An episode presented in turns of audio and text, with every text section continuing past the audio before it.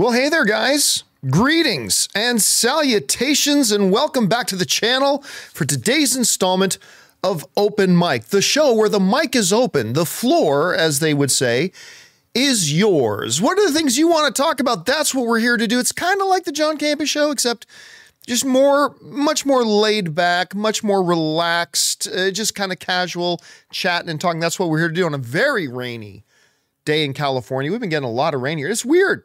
I moved down to California. We are in like years of drought. In the last couple years, we've been getting like tons of rain.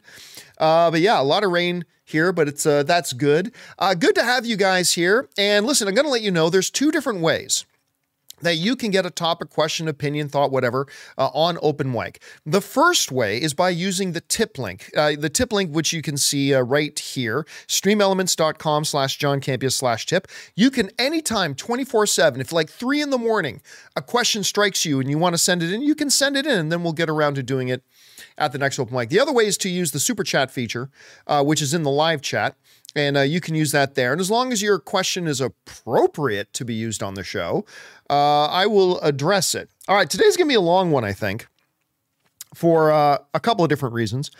One, we've got all the the the questions you guys have sent in already. Plus, earlier today on the John Campea show, uh, we found out that a bunch of super chats that people sent didn't come through to us. We we've got a system set up on the John Campea show where when somebody sets in a super chat, it gets translated through to a third party software that we use that then can display the super chat on the screen so people can see their super chats up on our screen. Well, for whatever reason, at some point, uh, that software stopped working and we there was a bunch of questions that got sent in that we didn't see. So what we did after the show was done, we went into the YouTube to the back end of the YouTube studio uh, program and we went in and we pulled all those questions out and I'm going to address those. So the super chats that didn't get answered in the John Campea show earlier, don't worry, I got you covered. We're, we're going to answer them here on open mic. Um, and uh, so we got all the tip questions that came in, all the, the questions that we didn't get answered on the John Campea show earlier, plus your guys' live questions. And on top of that, got something I want to talk about you guys may know, and you've probably seen this because it's going around all over the place, and a whole bunch of people are losing their goddamn minds having to make videos about what Chris Stuckmann said. I, I will never like I understand making videos to give your opinion. I, I don't know that I'll ever understand making videos to give your opinion about somebody else's opinion. Somebody said something I don't agree with. I'm going to make a video about it. I, I, whatever. You're that lonely and you got to do that to amuse yourself, feel free. Anyway, but a lot of people losing their mind. And so, so Chris Stuckmann makes this video called We Need to Talk About This, kind of uh, uh, about the Madame Web situation. But the thing about it was, it wasn't a movie review. He wasn't reviewing Madame Web, right? He was specifically making a video editorial about what he sees as studio interference in the creative process, right? That's really what that video is about. The movie wasn't about reviewing Madame Web, it wasn't about talking about the acting in the movie or the plot or it was an editorial video about studios involving themselves, imposing themselves in the creative process, right? That's what the video was about. And I see a lot of and, and by the way, there's a number of things he said in that video that I thoroughly disagree with. And, and I will talk about that, sure, just since we're going to be bringing up the video. And just to balance things out, I will talk about the the point counterpoint where Chris and I have a difference of opinion on some things here. But a great example is this. There, there was somebody in the live chat earlier who was just not getting it. Who was saying to me, you know, John, Chris says in that video that everything was the studio's fault, nothing was the writer's fault. And I'm like, wait a minute. I, I watched the video. Point me to where he said that because I don't think I heard anywhere him say that.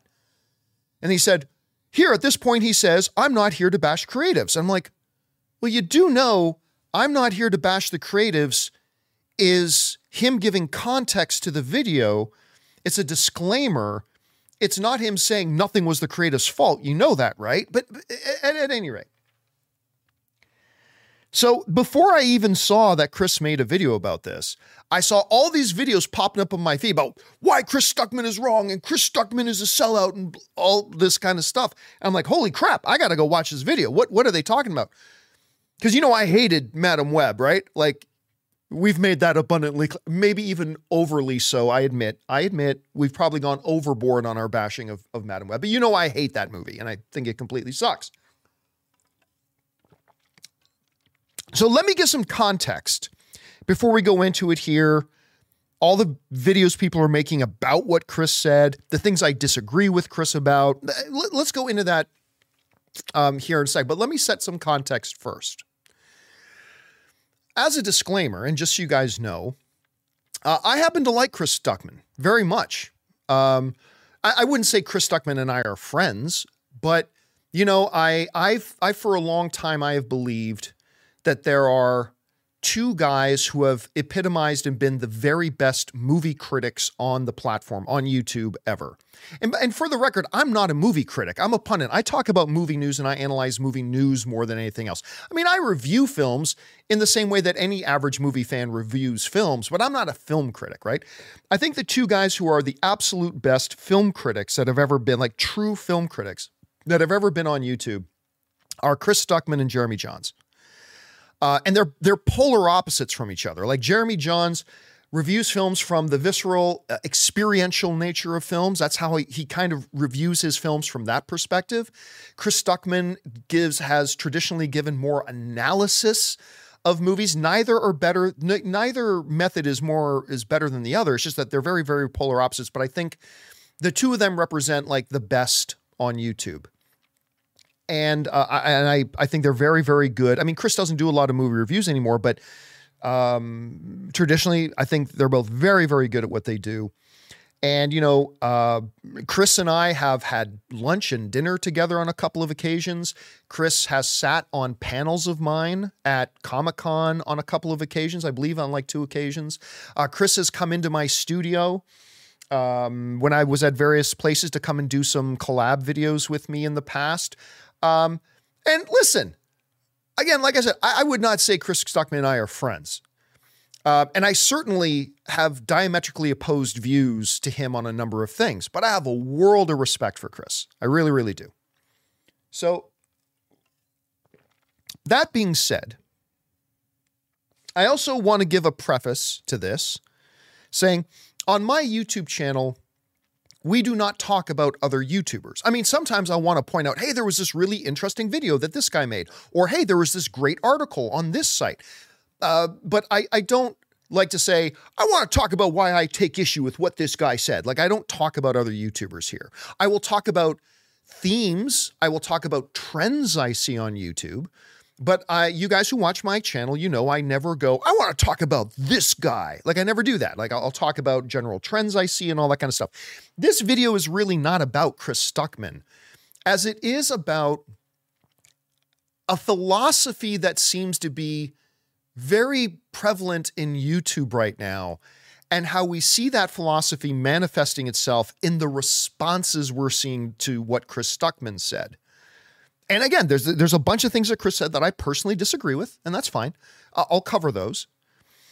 But this is not. If, if you came here expecting to see a Chris Stuckmann bashing video, which is all the trend, right? Making bashing videos is what the desperate and pathetic do to try to get some attention. I don't do that.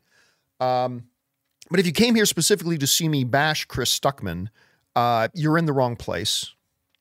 If you came here to see me be a white knight and be Chris Stuckmann's champion, you're also in the wrong place. Because there's, a, like I said, there's a couple things Chris said.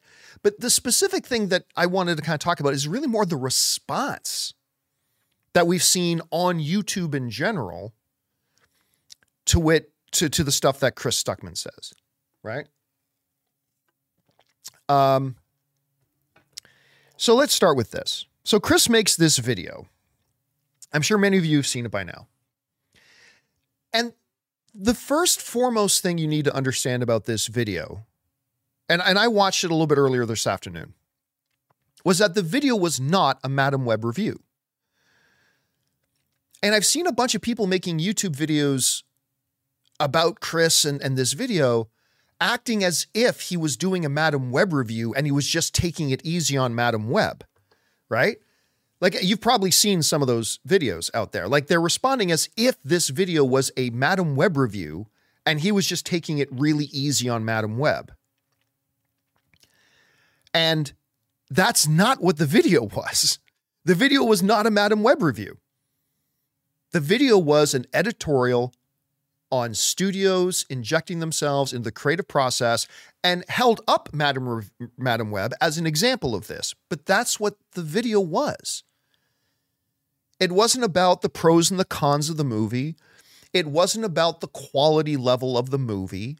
It wasn't about, um, you know, who's to blame for what worked or didn't work in the movie. That that's not what his video was about. His video was very specifically about studios imposing themselves in the creative process. That's what it was about. And so everything he talked about in that video was from that perspective, was from the perspective of studios imposing themselves into the creative process, which is a long Hollywood tradition going back to the 1930s. Okay. So I'm convinced that a number of the videos I saw of people angry at Chris, like watched the first two minutes of his video and then turned it off.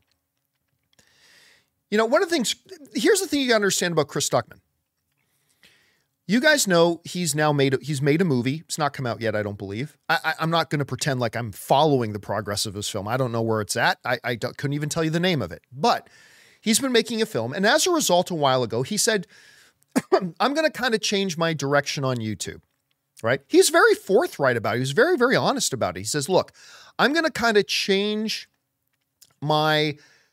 um, approach to what it is I do. I'm going to change what I do on YouTube, right? I'm not really going to criticize, I'm not going to really uh, critique movies anymore.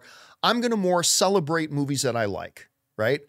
I'm not, he essentially was saying, I'm not, I am not functioning as a film critic anymore. He was pretty open and honest about that. He, he told the world, he wasn't hiding it. He wasn't pretending. He pretty much told the world, look, I'm not really going to function as a film critic anymore. I'm still going to have my YouTube channel. I'm going to celebrate the things that I enjoy, like a lot of other YouTubers do. And that's what I'm doing. And you got to understand that Chris is in a very interesting position right now that really nobody that I can think of has really been in before. A YouTube film critic that is also trying to successfully trying to successfully launch a filmmaker career and he's got like kind of one leg in both worlds right now. We haven't really seen no, nobody's done this before to kind of lay a precedent or to lay a roadmap for the best ways and the best practices and how to navigate it, right? So Stuckmann's kind of in many ways, he's kind of a trailblazer in many ways. Now, you might be saying, John, wait a minute, you've made movies. Yeah, yeah, yeah, but I'm not a filmmaker. And I've never pretended to be a filmmaker. Like, I did my first movie, The Anniversary the main reason I made that movie was because I wanted to better appreciate what it is filmmakers do for my online film punditry job. Like, even when I made my movie The Anniversary, it was about helping me, hopefully, hopefully, become better at my online film punditry job. I made my movie uh, Prince of Peace, God of War because that was that was a passion project uh, of a documentary. It was not about becoming a filmmaker. I did movie trailers, a love story, just because well that kind of fits in my world, right? I, to make a documentary about movie trailers, I thought I thought that fit. But again, all of my filmmaking has been about hopefully trying, maybe in vain, to make me better at my job. Chris is really the first one who's trying to cross the streams. He's trying to cross over, uh, move between worlds, sort of thing, like a, an America Chavez. Be, jump realities from being a film critic and yet also being a filmmaker. And I don't know what the right way for that to do that is because nobody's done it before. Nobody's done it before. So he's trying to figure it out right? He's trying to figure out how do I maintain my YouTube presence to celebrate film and talk about movies the way I love it without being a film critic anymore because I'm also a filmmaker and also try to transition to being a filmmaker. It's uncharted territory. Nobody's done it. And I can't help but laugh at people who act like they know how he should do it. You know, everybody is the world's biggest expert on how other people should do things. Have you ever noticed that? I often say everybody's an expert on how other people should spend their money. Everybody's an expert on how other people should do things. Even though they have absolutely zero experience in it themselves, everybody wants to pretend like they know how Chris Stuckmann should be navigating this uncharted territory that will become more more of a thing in the future. You're going to see more YouTubers transition into becoming filmmakers uh, down the road, but Chris is really in this uncharted territory and he's trying to figure it out, right?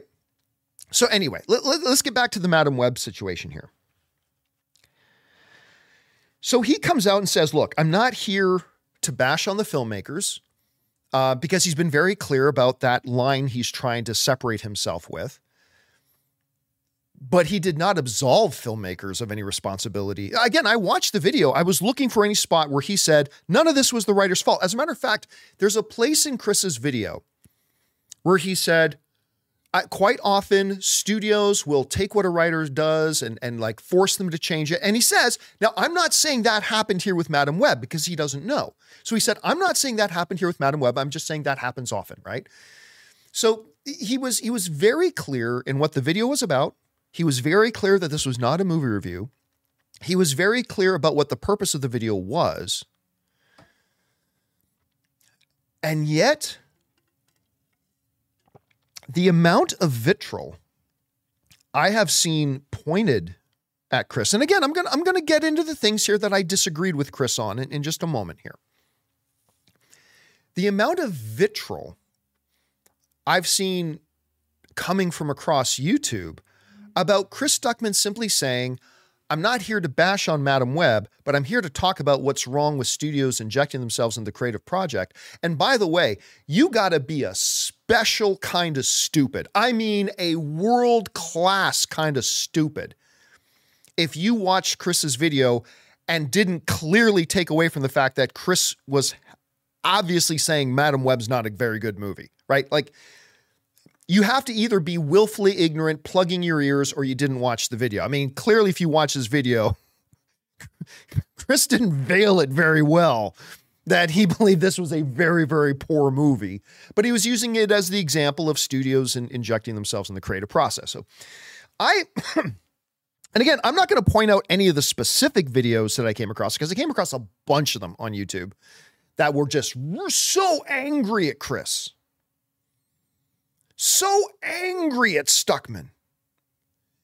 And I'm not going to point any out. And again, we don't talk about specific YouTubers here, but just in general, I, I came across one, again, I'm not naming names, but I came across this one that was like, tip that Chris Stuckmann has a responsibility to bash on Madame Web. I'm like, whoa, whoa, whoa, whoa, whoa, whoa. Take your panties out of your mouth, take a deep breath, and think about what you just said. Chris Stuckmann is a YouTuber uh, he's he does not have a responsibility. The only responsibility that Chris Stuckmann has is to be honest. And at every step, he was honest, right? He says, Hey, listen, I'm trying to become a filmmaker now. So I'm not really going to be a film critic anymore. I'm not going to be bashing on films and I'm not going to target creators, but I still want to celebrate the things I love about movies. And I still want to talk about issues in movies that I see came up. And, and then today, or the other day, he made a video about the issue of studios injecting themselves into the creative process. He's been honest. That's his only responsibility. His only responsibility is to be honest. And at every step along the way, whether you like what he said or not, whether I like what he said or not, or agree with what he said or not, he was just being honest. And he was being honest across the board. That is the only thing he has a responsibility to. And, and then one of these YouTubers kind of tipped their hand because they were getting like this one YouTuber was getting so riled up, like so angry and whatever. And they tipped their hand as to one of the real motivations behind the video because he said, It just really gets me angry that I work.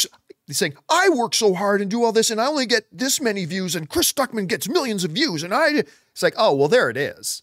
Right. I mean, there it is. You just accidentally let it slip what you're really angry about or why you're making this video. At, at any rate, at any rate. So I think there's a lot of people, a lot of these uh, corners of YouTube just making bash on Chris, Chris Stuckmann video today because they want to just put Chris Stuckmann in the title of their video. Isn't Chris Stuckmann in the title of this video?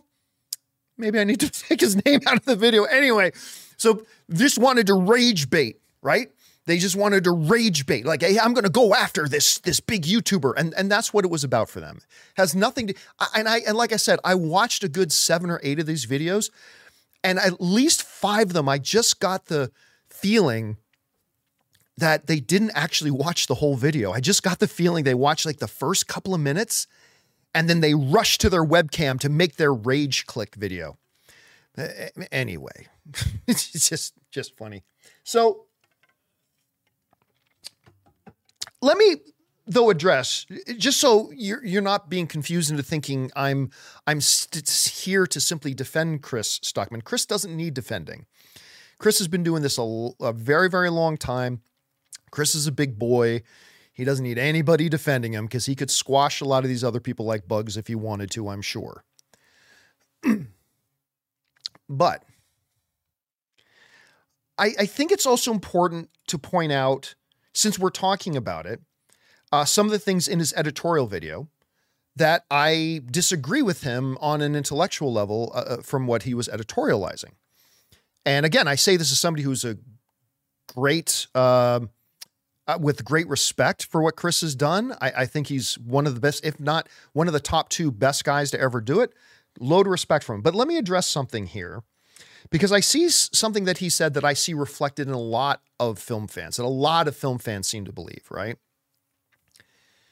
Chris, who is now becoming a filmmaker, is becoming increasingly, understandably so, because now he's actually in that world. He's like now moving in, in that ether world of, of filmmaker.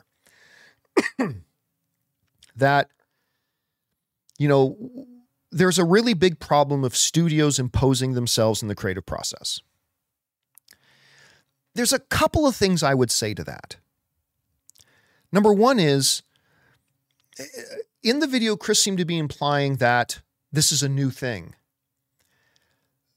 Uh, uh, Chris has studied as much film history as, as I have. I like I'm I'm kind of a history. I love reading like stuff about the old studios and the people who ran them. I'm I just I'm a big geek about that. It's I'm not a big fan of musical biopics, but I'm a big fan of biopics, both written and film. And so I'm a bit of a student of the history of film.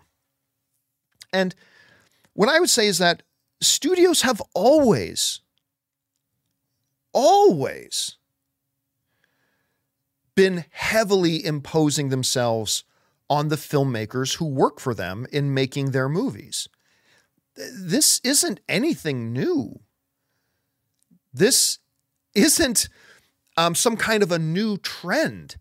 It's like, you know, somewhere in the early 2000s, studios started telling what filmmakers can do.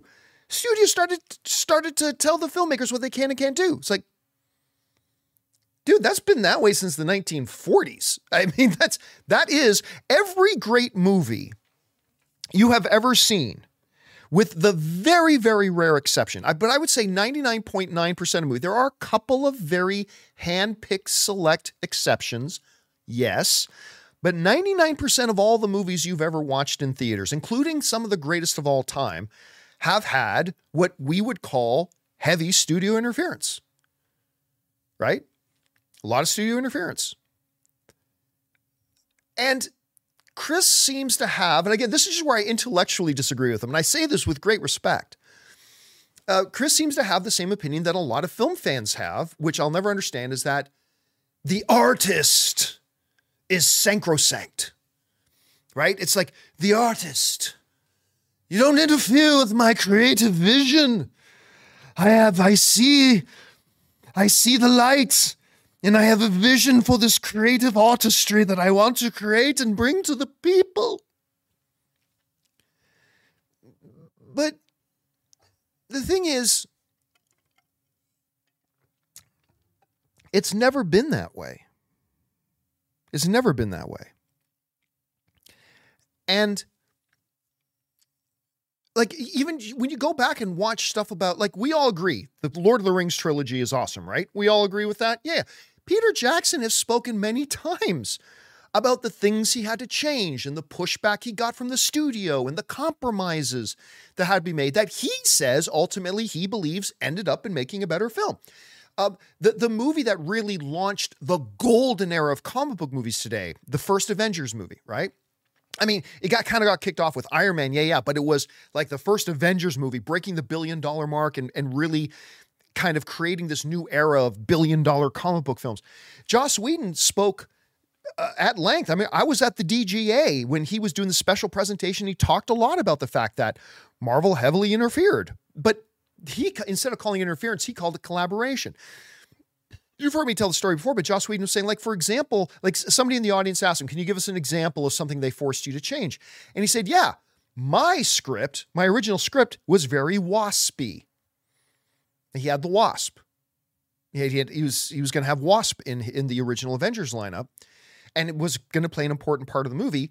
He said, but the studio came to me and said, nah, we, we, we, no, no, we don't want Wasp, uh, but we want Black Widow. We want Black Widow in the movie. And Joss was like, I have not planned on using Black. I don't want Black Widow in the movie. They're like, we want Black Widow in the movie. So Joss Whedon was like, all right, you're paying for it. I'll put Black Widow in the movie and made one of the greatest comic book films of all time. I think the greatest comic book film of all time. See,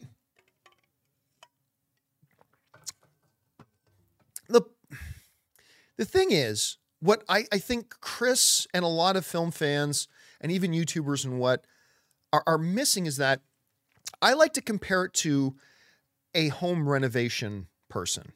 Now, I understand there are differences, so please don't come at me with that nonsense.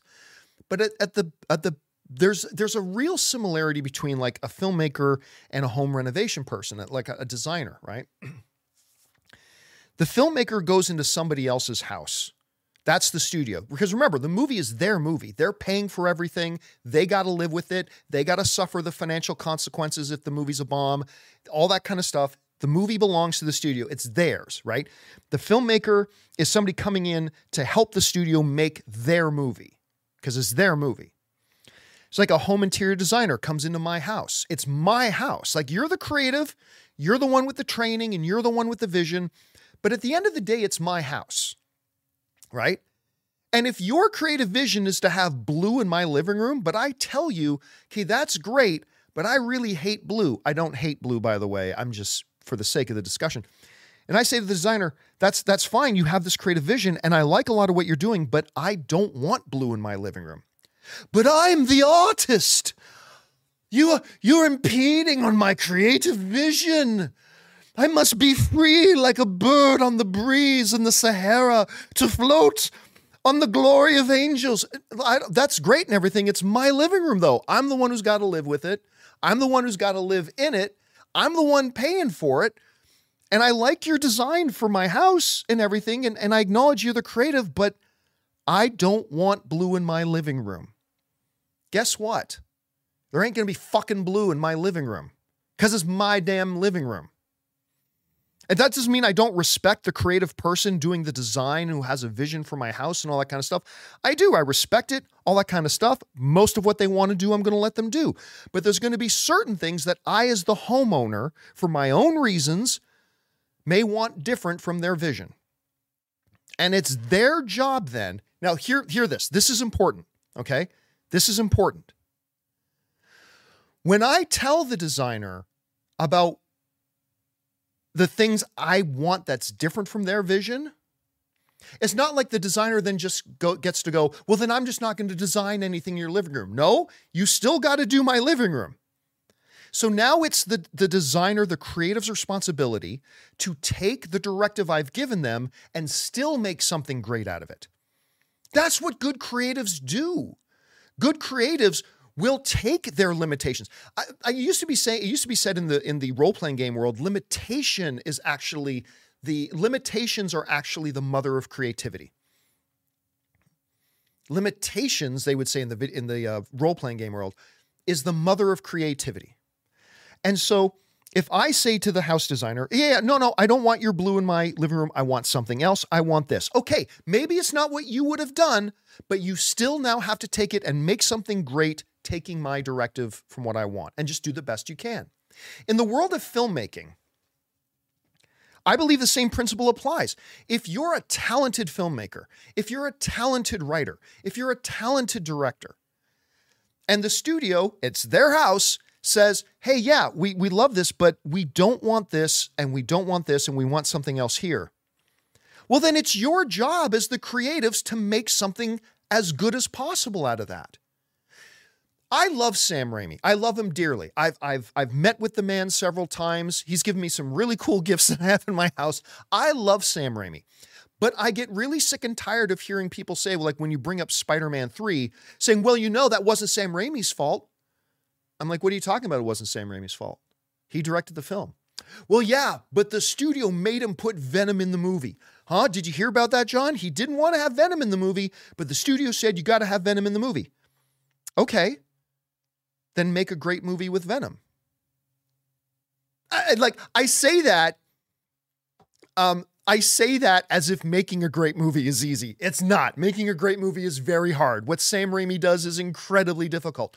But it's just like the the interior designer to a house owner. If I tell the interior designer I want something different from what they designed, then it's still their job to take what I want and try to make something great out of it if the studio said to Sam Raimi, great, we, we can't wait for you to do Spider Man 3, but here's the thing we want you to put Venom in it, even if it wasn't a part of Sam Raimi's plan, it's now Sam Raimi's job as the creative to make something great with Venom in it, even though it wasn't his plan.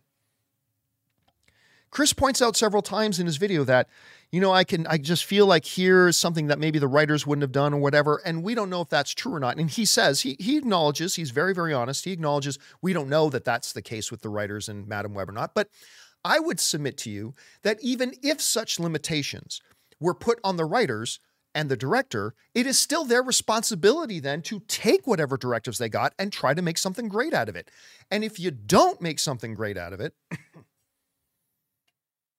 then you bear some of the responsibility. And by the way, contrary to what some YouTubers will tell you, Chris Stuckmann did not say none of the responsibility of how bad Madame Web was was the artist's fault. He never says that. He never, ever, ever says that in his video. I just want to be very clear about that because a lot of people running around about saying Chris Stuckmann said that it, like the writers and the director was none of their fault. No, he didn't. He did not say that. Just, just to be very, very clear about that. All right.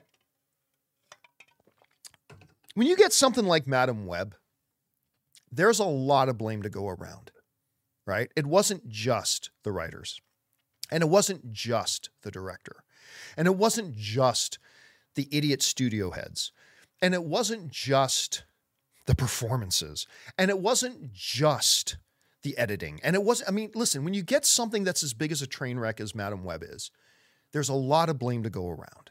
Can we all agree on that? There's a lot of blame to go around.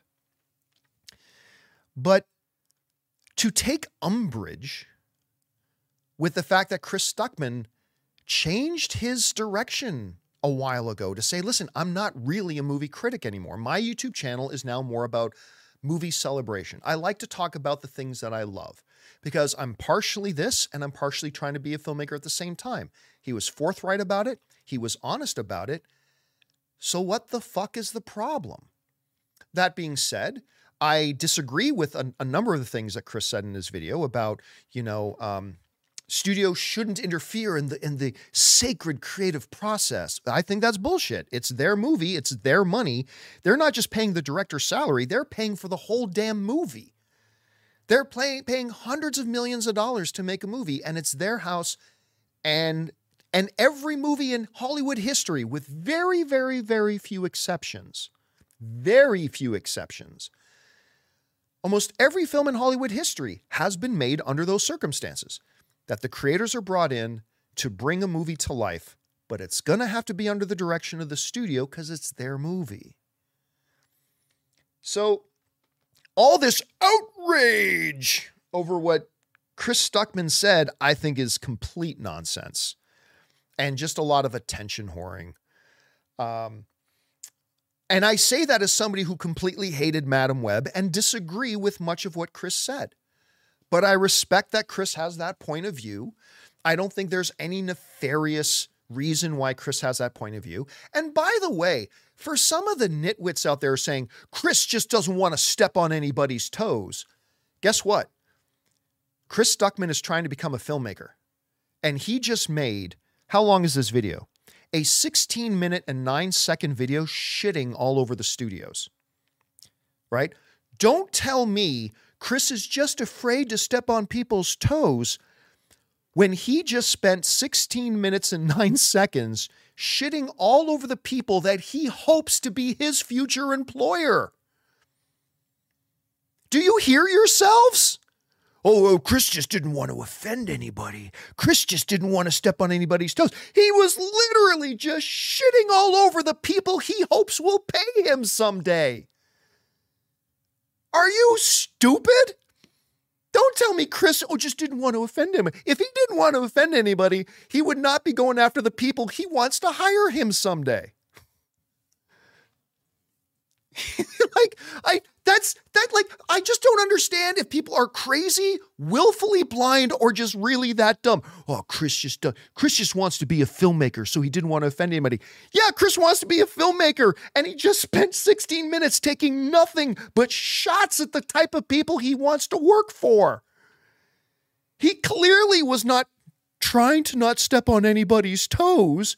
He was fucking stomping on balls going after the studios who he hopes will finance his future movies. Listen, I disagree with Chris Stuckmann about a lot of things. I disagree with half of his film reviews. At least a half of I don't disagree with his reviews. I disagree with his general opinion about a lot of movies, maybe even half of them. A lot of movies he likes that I think are terrible, a lot of movies he thinks are terrible I really like. Whatever. It, that's irrelevant. That doesn't matter. I've always appreciated him for his ability to express his opinion and break down his opinion and let me understand why he thinks what he thinks. And that helps me better understand what I think, whether it's the same or completely different from what he thinks. He was very clear a long time ago that his YouTube channel was taking a change in direction. He said ages ago, I'm not really a film critic anymore because I'm trying to do this other thing unless you think you know better how to do it, nobody's ever really done it before from the YouTube space. Not really, not to any significant degree. And Chris is trying to navigate this and figure it out. And it's just laughable to me when I see these people out there who think they know how to do it when they've never done shit. So, do I agree with Chris's video? No, not in the least. I don't agree with Chris's video and the basic premise that the main heart of the problem is studio interference. I don't agree with that whatsoever, and I've already explained why I don't agree. That doesn't mean my opinion is more valid than Chris's or, or vice versa. I don't agree with them. But you know what I'm not? I'm not angry at Chris for expressing his thoughts on this.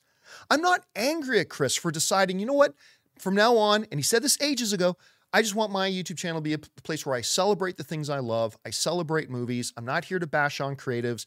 I'm here to be a place where I talk about the things I really like and do some editorial videos on issues I see in the world of filmmaking. I'm not mad at him for that. He's never been dishonest. He's always been very forthright. And he came out and did a video about studios imposing themselves on creatives. And there are people losing their shit as if he just said Madame Web should win an Oscar. It's profoundly idiotic. It's profoundly idiotic. And, and I say this as somebody who disagreed with most of what Chris said, right? I disagree with most of what Chris said. So, anyway, I brought all that up because yesterday somebody wrote in before I had a chance to watch Chris's video. Somebody wrote in on open mic the other day um, and said, you know, uh, John, a lot of there's a lot. Chris Stuckmann's getting a lot of backlash for for what he said about Madame Web, and I, and I hadn't seen the video yet, so I just said, well, that's kind of stupid. Who cares? I, I mean, if, if, uh, film is subjective, some people are going to like it, some people aren't. I think it was terrible, and I'm going to talk about why I think it's terrible. If he didn't think it was terrible, there's nothing wrong with that. We can disagree, and that's cool. No big deal. But I hadn't seen the video yet, so when I finally saw the video today, I thought, oh my god, we got we got to we got to talk about this again, I'm not I'm not centering anybody out. I'm not, you know, I'm not trying to burn any one individual out there. It's just I see all this stuff on YouTube as, as a trend, and I, f- I feel like I will address trends on YouTube without you know trying to throw anybody individually under the bus. Um, it's just it, it's really dumb. It's really really dumb. So anyway, guys, uh, there's that. Um, kind of my thoughts on it. I'm sure you guys have thoughts too. But uh, for now, and if you have some thoughts about that, go ahead and feel free to share them in the super chats and, and stuff like that. Um, I do still have the super chats open, although uh, they won't be open for terribly much longer because we got a lot to still cover. And uh, let's start covering it, shall we? Let's get over to your questions. And we're going to start with the ones that people sent into the tip link, and then we'll get to the ones of you guys who are watching live, because I'm sure you guys are going to have some thoughts, opinions on the Chris Stuckmann video and, and, the, and the backlash. Uh, that it seemed to get, as ridiculous as it is. Uh, so let's get over to it, shall we? Uh, we're going to start off here with Madaween, who writes I noticed Pepsi sponsored Madame Web. Pepsi slogan should be Is Pepsi okay? And in Madame Web's case, no, Pepsi is not okay. Yeah, I mean, the big final battle, uh, Chris pointed this out in his video actually. The big final battle in Madame Web is literally a Pepsi sign falling on the bad guy. it's like item number 7265 of everything that's wrong with Madame Web. Yeah, that was that was a big thing. Hey, for those of you who didn't know that, I don't care that I spoiled it. Um, because this is a movie you shouldn't be going to see. But literally, uh, the big climactic battle is a Pepsi sign falls on the bad guy. Pepsi defeated the bad guy in Madame Web. it's so bad. All right, Jesse Roy writes, I saw Madame Web, and after it finished, I threw up. I, I I understand that sometimes movies can cause a harsh physical reaction, Jesse. Uh, next up, uh, Christian Grey wanted to utilize a blindfold and asked Anastasia, of course, Dakota Johnson played Anastasia in Fifty Shades of Grey, asked Anastasia what her preferred foreplay would be. Sony got a call the next day. Yep. a little bit of the old uh, film in bondage, if you will. Uh, Alec Andrew writes, do you think we'll get a Beetlejuice trailer soon? I think so. People in the live chat, any of you guys know off the top of your head when Beetlejuice is supposed to come out? Like, it's not that far away, is it? Any of you guys in live chat know exactly when, uh, or even what month uh, Beetlejuice is supposed to be coming out? I think it's fairly. I think it's fairly soon. I think it is. Any of you guys know? Anyone? September sixth says Michael. And a bunch of other people also are saying September 6th. Thank you, Michael, for that. Appreciate that, man. So, what are we in February, March, April, May, June, July, August, September? It's still seven months away. I'd say somewhere in the mid to late summer would be my guess. Mid to late summer, I think was probably when we'll get it. Uh, Jesse Roy writes What is the definition of an action movie star? You know, it's funny. I did an editorial a few years ago. I think I was still at AMC about about that exact question. Like, what is even an action star? Isn't an action star just an actor who happens to be in a movie in a movie? I don't know that there are action stars anymore. Like it used to be back in the 80s you obviously you had jean-claude van damme. You had sylvester stallone. You had arnold schwarzenegger. Um, like when i was a kid watching the ninja movies i had Sho Kosugi. Uh, you had uh, what was the one guy's name? Something speedman. Uh, there was a couple uh, Michael Dudikoff was around there too. Like, so there used to be this er, era when, like, there were guys in movies who were specifically action movie. Like, that was what they did. You didn't see Jean Claude Van Damme doing Sense and Sensibility. You didn't see Arnold Schwarzenegger doing Henry V, right? They were action actors and they were looked at a little bit differently because they did action films. They were action stars. Bruce willis is another one. Thank you uh, nigel in the in the live chat there. Uh, that bruce willis was was a good example of an action star in that era. Today oh thank you richard. Jeff speakman. That's right from perfect weapon. That dude's hands were so fast. It was crazy. But yes it was jeff speakman. Thank you. Um, Today, there are maybe two, maybe two, Dwayne The Rock Johnson and Jason Statham. Um, I, I mean that's that's really maybe the the last two true action stars. And I, so I don't know that it's really, I mean, some people saying Jason Momoa, but Jason Momoa can do comedy. I mean, he can do other things too. Um, Tom Cruise, again, he's an Academy Award nominated actor. It, it's he's not just an action guy, right? Um, Keanu Reeves is more than just an action guy. Uh, Jackie Chan isn't as on the radar today, so I don't know that I would call Jackie like a today example of this. Um, so yeah, yeah, it's it's just it changes over the years, and I don't know if we're ever going to get that era of the action star again, but we'll see. I sure hope we do. All right, HV3 writes. What did you think of Silent Night? I liked Silent Night, as a matter of fact. I recently watched it. I liked it, but I thought it was interesting to watch a movie with absolutely no dialogue. Yeah, uh, I I didn't real see. I thought Silent Night when I went in to go see Silent Night, and didn't John Woo direct that?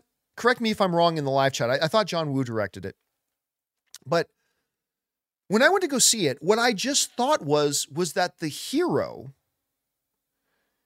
was just mute because he had uh, like they showed in the trailer he got throat damage, right? And so I just thought the movie was the Silent Night was just about him. But really like the entire movie was I don't know if there was 3 lines spoken in the movie. Like it's it's almost like a silent film in many ways. It was just done without almost the entire movie was almost the entire movie was done without dialogue. And he told the whole story through visuals. And while the movie wasn't great, the movie wasn't great. I thought it was an awesome experiment. Like how tell your whole narrative, tell your story, make us feel emotion, all that kind of stuff while only using the visual medium. No dialogue to propel the story. Just use visuals. I'll tell you what, the movie has its critics. But I don't know that many directors could have done a better job with that idea than John Woo did. I thought John Woo, like there's there's inherent limitations, right, to a movie without dialogue. And and a lot of people bash on John Woo. I didn't think Silent Night was very good. I thought Silent Night was pretty good. But I don't know that many directors could have even gotten close to what John Woo accomplished with that movie narratively without the use of dialogue. I thought it was pretty interesting. I, I, I enjoyed. I didn't think it was great, but I had a. I thought it was a very very interesting film. All right, next up, Raymond Verada writes. I read the news today. Oh boy. Variety says that Sam Mendes will film a Beatles biopic series, with each film focusing on John, Paul, George, and Ringo. Yeah, for those of you who didn't hear about this, uh, the news is that Shawn Mendes is going to direct four Beatles movies one about John, one about Paul, one about George, and one about Ringo. Uh, and I say this that I know somewhere out there, Scott Mantz is going to be screaming at me from a distance. I don't care about the Beatles. You're not allowed to say that, John. I, I, know. I don't care about the Beatles. I've I've never been a Beatles guy. Um, so I don't I don't don't really care. I don't care. Um, as far as that era of music, I'd be more of a Stones guy than uh, whatever. But you know, I don't know. And Scott, man, whenever this comes up, Scott is like the friendliest, nicest guy in the world. But whenever something Beatles comes up and say, man, I don't care about the Beatles. The Beatles are overrated. Like he looks like he's going to go into a murderous rage. If you can possibly imagine Scott Mantz going into a murderous rage, may, say you don't like the Beatles that much. that that could trigger a murderous rage. All right, next up, we got La Ligue writes. Uh, John, ideas for Sony to improve its Spider Verse are on point, but I think it's just too late to convince the audience to rush to the theater to see their live action films. Uh, Venom arrives at the end of the trilogy, and I can't see a future with five Venom films. I find it hard to believe that the third one will have something interesting to offer, uh, so give it two sequels. I mean, I mean, you can say that, but the reality is you don't know you watch. Look, I'll give you an example. I thought Rush Hour was terrible, right? I did not like the first Rush Hour. This the uh, Jackie Chan, Chris Tucker movie. Didn't like that movie at all. Like not even remotely. It's not. I didn't think it was like the worst film ever made either. You had uh, Chris Penn in it. By the way, R.I.P. Chris Penn. I thought I used to love him, but I, I I didn't think the movie was like garbage, but I really didn't like it. Like I did not think it was good. So if you were to ask me at that time, John, do you think there's any chance for Rush Hour 2? I would have said no. But this is why we watched the movie. Cuz I love Rush Hour 2. I think Rush Hour 2 is great. Didn't hurt that you had Zhang Ziyi in that one either. God, I love Zhang Ziyi. Um, but I I love Rush Hour 2. Three was another piece of garbage, but two was great. So um, I would suggest, and I really like the Venom films. I mean, I like the, the first Venom more than the second Venom, but I mean, it, it could be great. I mean, let's let's hang in there and see. But it takes time to rehabilitate, right? After Madame Web, let's face it, Kraven's not going to do great at the box office. It, it never was going to do great at the box office, but now after Madame Web, it's really not going to do great. But winning cures everything, right? If, and I'm not saying this is going to happen, I'm just putting up a hypothesis, it's just a, a theoretical situation. If Kraven is really good, maybe it doesn't make a lot of money, but it could mean more people might then come out and see Venom 3 if Venom 3 is great, again, that's a big if, it's just a theoretical, but if Venom 3 is great, it could mean that the next movie they do after that gets a little bit more people. It's not about just the next movie. You got to be a little bit more, uh, look more long term than just the immediate. It, look, be long sighted, not short sighted. You know what I'm saying? So, because I think you're right. It's, I, I think Kraven's screwed. Kraven is completely screwed. But can Kraven be good enough that maybe the next Sony film isn't screwed? I don't know. We'll have to wait and see.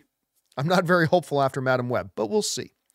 All right, Raymond Vrada writes, What do you think of the Borderlands poster? Haven't seen it. Uh, I haven't played the game, uh, but why do I want to watch this mayhem? Does it excite you or not? Listen, I like it because I'm a big fan of Eli Roth. I really like, not that I love every single one of Eli Roth's movies, but I really like Eli Roth. I, have I've gotten together with him on a number of occasions. I think he's really fun and, and really wonderful. There's this great time. I got to go to this bar in um, in Hollywood that was right on Sunset Boulevard. I don't think the bar is there anymore. And I got to go and sit down with Eli Roth and RZA. That was one of the coolest experiences of my career. I got to go and sit down with Eli Roth and RZA. And uh, they had worked on a film together at the time called uh, Man with the Iron Fists. Uh, but anyway, I, have always liked Eli, Eli Roth.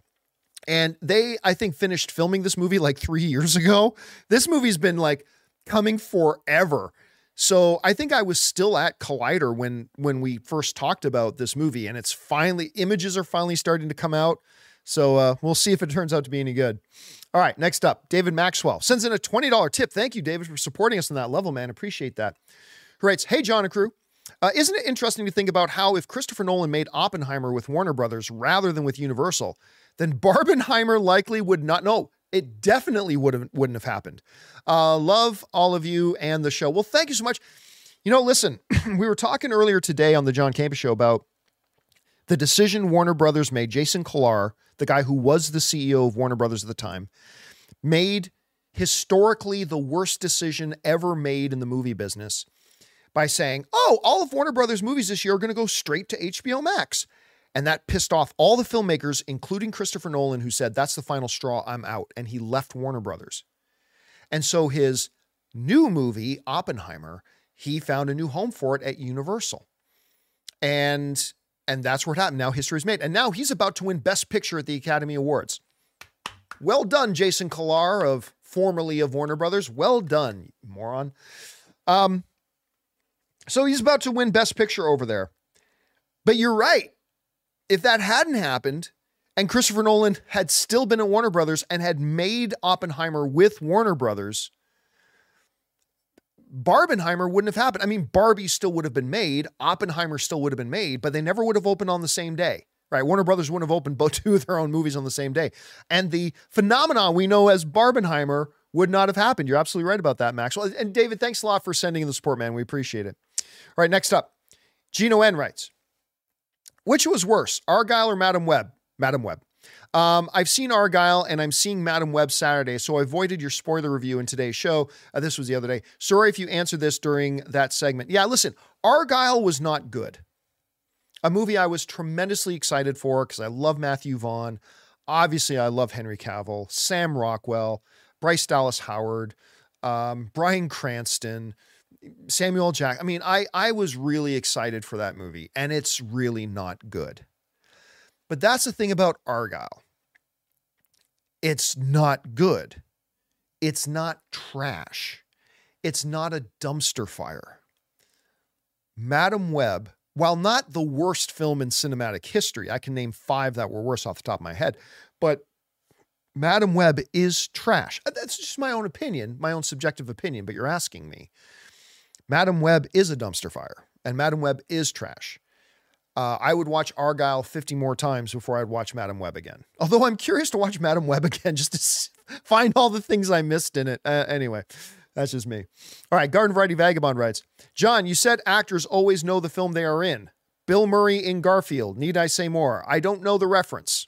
Are you saying that Bill Murray didn't know he was doing a Garfield movie? Is Bill Murray that dumb? Is that did that really happen? Is that a real thing? Bill Murray literally was just going into a sound booth and reading lines and he didn't know it was for a Garfield movie?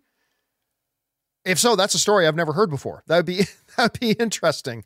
Um, I did not. Uh, I've never heard that before. All right. Next up, uh, Garden Variety also writes, Are you planning to see Lisa Frankenstein? Your thoughts? Yes. I was not planning on seeing it because you guys know that I don't um, is let me let me address this really quick. Yu-Gi-Oh! Radio is wrong. Uh, YGO Radio says, John, the problem with Chris Stuckmann's Madame Web video is that he's a film reviewer who's afraid to critique film. No, it's that's not what it is. He's he look, he said he's no longer a film critic. He said that ages ago. I'm no longer a film critic. My YouTube channel is about celebrating film. So you need to catch up. We'll wait. Come on, catch up. Come on. Come on. Get over here. 2019 was a long time ago. Get on over here. Get caught up to the present day. Um, and uh, and yeah, so no, that's the problem. People were treating it like he's a film critic who's just afraid to critique. No, he's he said he's not really a film critic anymore. That's not what his YouTube channel is anymore. Hasn't been for a couple of years. He's he's there specifically just to celebrate movies he loves. And I see no problem with that. If that's what he wants to do, there's nothing wrong with that. So anyway, uh, there you go. Yeah, and yeah, Stuckmann's review, reviewed films for years and years and years and years. The positives and the negatives, but he said he changed directions. My movie, my channel is now about celebrating stuff I really like in movies. And that's what he wanted his channel to be about. And he was honest about it and he was forthright about it. And he told everybody that's what his channel was now. So everybody else has just got to get over it. Uh, all right. Uh, next up, am I planning on seeing Lisa Frankenstein? Yes, I wasn't planning on seeing it because I, I, a couple years ago, I gave myself permission that I don't have to see every movie anymore. I've been doing this for 20 years. If there's movies out there I really don't want to watch and don't look like they're appealing to me, and I'm not morbidly curious about them, then I don't watch every movie anymore. And Lisa Frankenstein, quite frankly, did not look good to me. But I've been hearing from a lot of you guys that it's actually pretty good. Um, and uh, Chris Carr saw it and she said she really quite liked it. So, yes, now look, I got my birthday weekend coming. Thursday, I'm seeing the Leafs play. Friday, I'm seeing U2 at the Sphere. Saturday, we're going to go see Bad Bunny. And Sunday, I'm seeing Dune 2.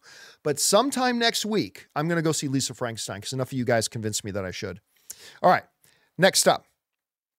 Um, let's see. Anonymous writes, was set up on a blind date uh, yesterday and and was stood up. That sucks, man. Uh, if that wasn't crappy enough, I walked over to my local theater to try to salvage my night and ended up watching Madame Web, unaware of the reviews it got. Bruised ego aside, this movie sucks. Yeah, and now to make matters worse, you're always going to associate Madame Web with being stood up. that's what that's what makes it even worse. All right. Uh, let's see. Um, Garden Variety Vagabond writes. Uh, do you feel that names like He Man, She Ra, and Skeletor will work in 2024 on the big screen? Yes. Uh, then the haircut. No, the haircut will have to change. I just don't see new viewers uh, will buy in, just those who grew up with it. If I had never heard of the IP before, I never would see it. So here's the thing though like He Man, even people who have never ever watched the cartoon, people have heard of He Man and the Masters of the Universe. Netflix has been doing new animated He-Mans. Netflix did an animated She-Ra. Whether they're good or bad, that's up to the eye of the beholder, but that's not really the point. Um, I think even without those, though, everybody knows He-Man, right? Whether they saw it or not. Just like people who've never seen Star Wars know who Darth Vader is, right? People who've never seen Star Wars absolutely know who Darth Vader is. I'm not saying He-Man is as well known as Darth Vader, but the principle is there. And because it's such a well-known um, a completely well-known IP. His name is He-Man. Yeah, you can keep that name. That works. Skeletor, little cheesy. It's a little on the nose. He's a skeleton. Skeletor. sure, that's fine. Um, but I don't think it's going to be a problem. I do think they need to change his haircut. No, John, his haircut's good. No, it doesn't. His haircut does not need to be that. He needs to be big and muscular. His haircut does not need to be that. So I think they will adjust the haircut. All right. Next up if they ever make the movie. And I'm, I'm not convinced that they will, no matter who they announce is going to do it. Garden Variety also says it's such a bummer when a movie that I'm looking forward to gets panned badly. I watch much less in the theaters than I used to. So when that number gets knocked off my list due to its ratings, uh, there's much fewer that get added due to good reviews. I mean, but I mean, yeah, it sucks when that happens. And inevitably, I'm sure somebody's right now typing in the live chat, you know, don't listen to what other people say. Just go to see whatever you want to see. Well, see, here's the thing. I don't believe in that mentality. Just go watch everything. Movies are an investment of time and money.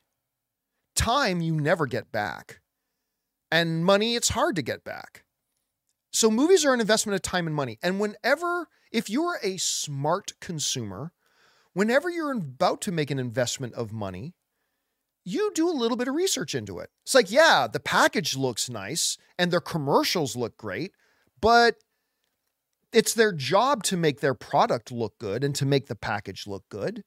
Should I actually go to Best Buy or should I actually go to uh, whatever store, go to the mall and actually buy that product before I invest my time to go down there and do it, before I invest my money in ordering it? I'm going to do a little research, find out what other people are saying about it. You know, I'm not going to buy a new iPad just because Apple says it's great. I'm going to go to Marques Brownlee, MKBHD, and I'm going to go to Linus, and I'm going to go to to uh, Unbox Therapy, and I'm going to go. I'm going to go to a bunch of tech YouTubers to hear people who are experienced in, in dealing with tech, and I'm going to hear their opinions. I'm not going to base my decision on what their opinions are, but I'm, I'm going to make it a part of my thought process and help help me make my decision. Going to a movie is an investment of time and money just as much as any other thing you spend your money or time on. And if you just are going to let the studio and their sales pitch be the only thing that determines whether you go to see a movie, I don't think that's being a wise consumer, to be frank with you. It's the studio's job to make a big, bright, beautiful package. And ooh, look at our trailers. Because their trailers are commercials. Their trailers are specifically made to entice you to give them your money. And so, yes, make trailers a part of your decision making process, but I really encourage people if you're going to invest your time and money, spend a little bit of time and hear what other people have to say and then then make your decision. Take all of that into consideration. Take the trailers into consideration. Take whether or not you like the actors into consideration. Take what other people are saying about it into consideration and then make an informed decision. And maybe it'll be a good decision maybe it'll be a bad decision but at least it was an informed decision. You never get your time back so be careful how you spend it. Don't go see Madame Web. All right uh, next up Garden Variety also writes, I'll probably see Argylle and Madame Web on, on a streaming service at some point. Don't get me wrong, it's Marvel and Cavill. Okay, Dua Lipa. Listen, I gotta I'm not the world's biggest Dua Lipa fan. I'm not going to pretend that I am. oh my God. She's hot. I mean, she's, she's, she's pretty sexy in this movie. She's not in a ton of the movie, but I, I she, she's, she's pretty hot. She's pretty sexy. All right, next up. Uh, Caleb Jacobs writes, how surreal, John. The Rock is the bad guy and Triple H is the good guy now in WWE. Listen, bad, wrestlers always swing between babyface and heel. Uh, fun fact Riley Keough from, Diz, from Daisy Jones and the Six is Elvis Presley's granddaughter, aka Lisa Presley's daughter. I didn't know that. I didn't realize, man, that that's a family that's been not as bad as the Kennedys, but that the Presley family is one that's really been marked by a lot of tragedy, hasn't it? That's really, I didn't realize that, Caleb. Thanks for sharing that, man. All right, next up. Uh, Tristan Thorpe writes, I gotta admit, I'm more looking forward to Fantastic Four than anything else in the MCU because I yearn for a good Fantastic Four movie because at least we had a damn good solid run with the X-Men movies. Yeah, listen, I I really enjoyed the X-Men movies. Obviously, there were a couple that were really bad. No argument from me. But overall, I really liked um, despite a couple of missteps, I really liked the Fox X Men run. X Men 1, X Men 2, uh, obviously Logan, First Class, Days of Future Past. Uh, and, and then, of course, yeah, you got X Men 3. X Men 3, which, by the way, is not a train wreck, right? It's not one of the good ones. I'm not saying it is, but X Men 3 wasn't a total train wreck. I, you know, Origins is a train wreck, but. Uh, let's not forget about Logan. Yeah, I liked I liked the X Men thing. So I'm hoping, hoping, hoping that uh, Fantastic Four will be really good. Listen, they've got great producers, they've got good writer, they got a really good director. There's a lot to be optimistic about. Still might be bad, but at least it's got some things working for it. Right, Garden Variety again, who writes, John, Saturday Night Live already had a Dune popcorn bucket skit. Yes, they did. Uh, two weeks ago, 1.2 million views, eating popcorn out of my bucket. Then I'll take it home and blanket. Yep, yep. they certainly did. I mean, come on. They had to know when they designed that thing what everybody would think. Garden Variety writes again uh, You were mentioning someone fired from wrestling and people expecting a return. Norm MacDonald was the host of Saturday Night Live after only being fired for a year, a year and a half earlier. His monologue was assuring us that he isn't that much better. The show just sucks more now. Oh man, I miss Norm MacDonald. True story.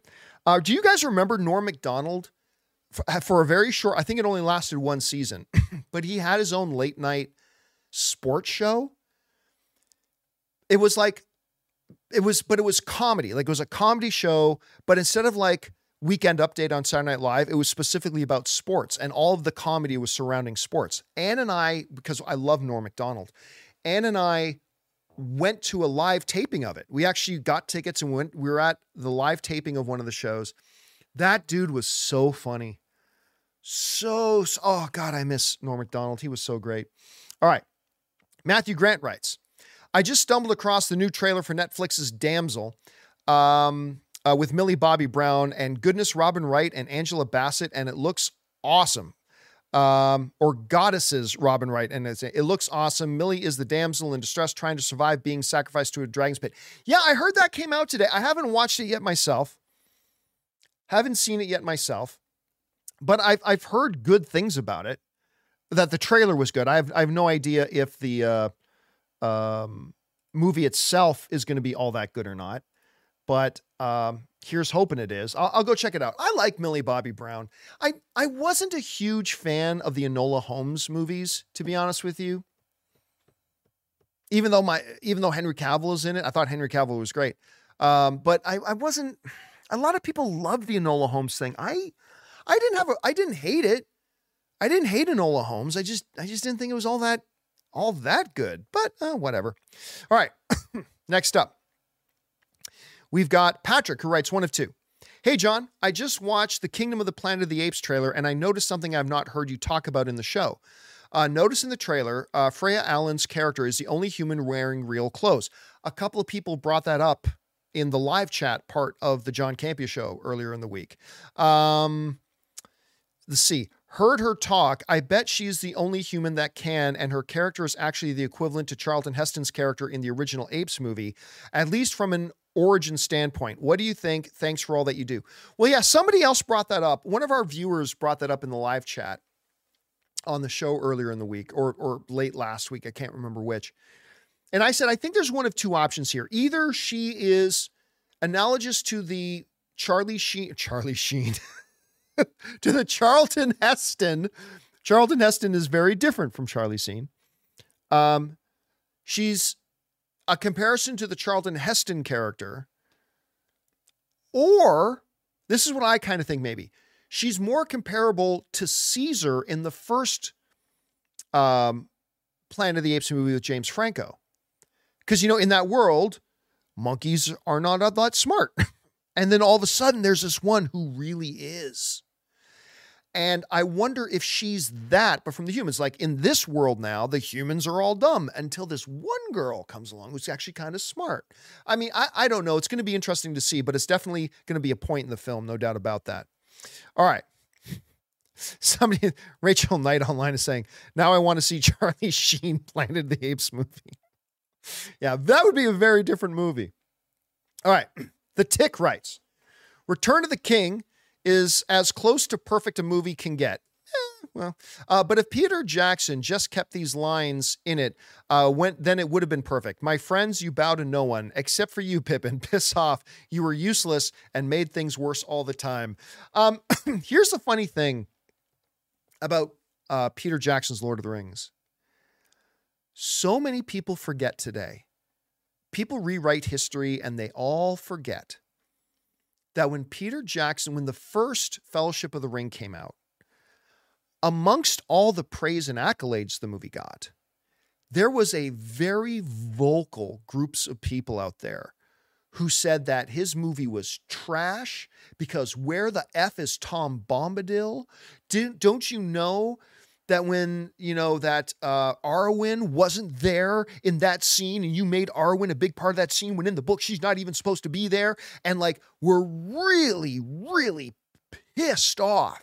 Said the movie's garbage. It's right off because they didn't follow the book. Well, there it's one of the greatest. Tri- Some people think it's the greatest trilogy of all time. It's one of the greatest trilogies of all time in the cinemas. And part of the reason is because Peter Jackson and New Line decided to make some changes that would make for a better movie, right? Wouldn't necessarily make for a better book, but it made for a better movie. That's why today, when when people get all uppity about meow, meow, meow, meow, meow, the book, they did this and they didn't do that. So this movie sucks. It's like, mm, stop. Stop basing your judgments on how close they follow the source material. Base your judgment and judge a movie on its own merits. Is it good? Lord of the Rings was awesome. But yeah, it's just kind of funny when I when I think back to that. Okay. Last question, then we're going to take a quick little break here, uh, so I can refill my uh, refill my drink. The dumb of all fears writes, "I'm torn. I was going to ask if Wong cameos in Deadpool 3. Wong has been a constant high point in the MCU since Endgame. He really has been. I love Wong, uh, but should be used sparingly and appropriately. But on the other hand, Wong absolutely rules and is the true Marvel Messiah. Listen, Wong is kind of the, I don't know if this is true, but it sort of feels like Wong is kind of the new Nick Fury. That Wong, as you know, the um, as the master of the mystic arts and all that kind of stuff, as the sorcerer supreme, Wong is kind of like becoming that thread that ties everything together. You know, he shows up in Shang-Chi. He's hilarious in Shang-Chi shows up in She Hulk. One of the few redeeming things about that She Hulk show was Wong. Wong, and what was the girl's name? Something with two Y's, but not where you think. What was what was what was the girl's name? I can't. It wasn't Brittany. It was uh, the one who called Madisynn with the Y, but not where you think. Anyway, I don't know why. Because She Hulk was terrible. She Hulk was terrible. But and when that Madisynn character first popped up, I thought, oh my God, this is so painful. But by the time the show was over, I'm like, I can watch an entire series of just Wong or Wongers, Wong and Madisynn. I don't know why. I don't know why. I could watch an entire show of that. I I would I would be hooked on that. Um, anyway, yeah. I could see Wong popping up in Deadpool 3. I haven't heard that he would be. I haven't, I have no reason to believe that he would be but I could totally see it. I could see it happening. All right. Listen, guys, we'll get back to it here in just a second, but I'm going to give you guys a chance to run and use the bathroom, take a bit of a break. We've been going for, uh, oh, we've been going for an hour and 15 minutes already. So if you got want to run, take a break, uh, talk to each, talk amongst yourselves. I'm going to refill my drink, and we're going to take a quick second here and thank one of the sponsors of today's episode of Open Mic, my mobile service provider. Speaking of Deadpool, and they should be yours, Mint Mobile.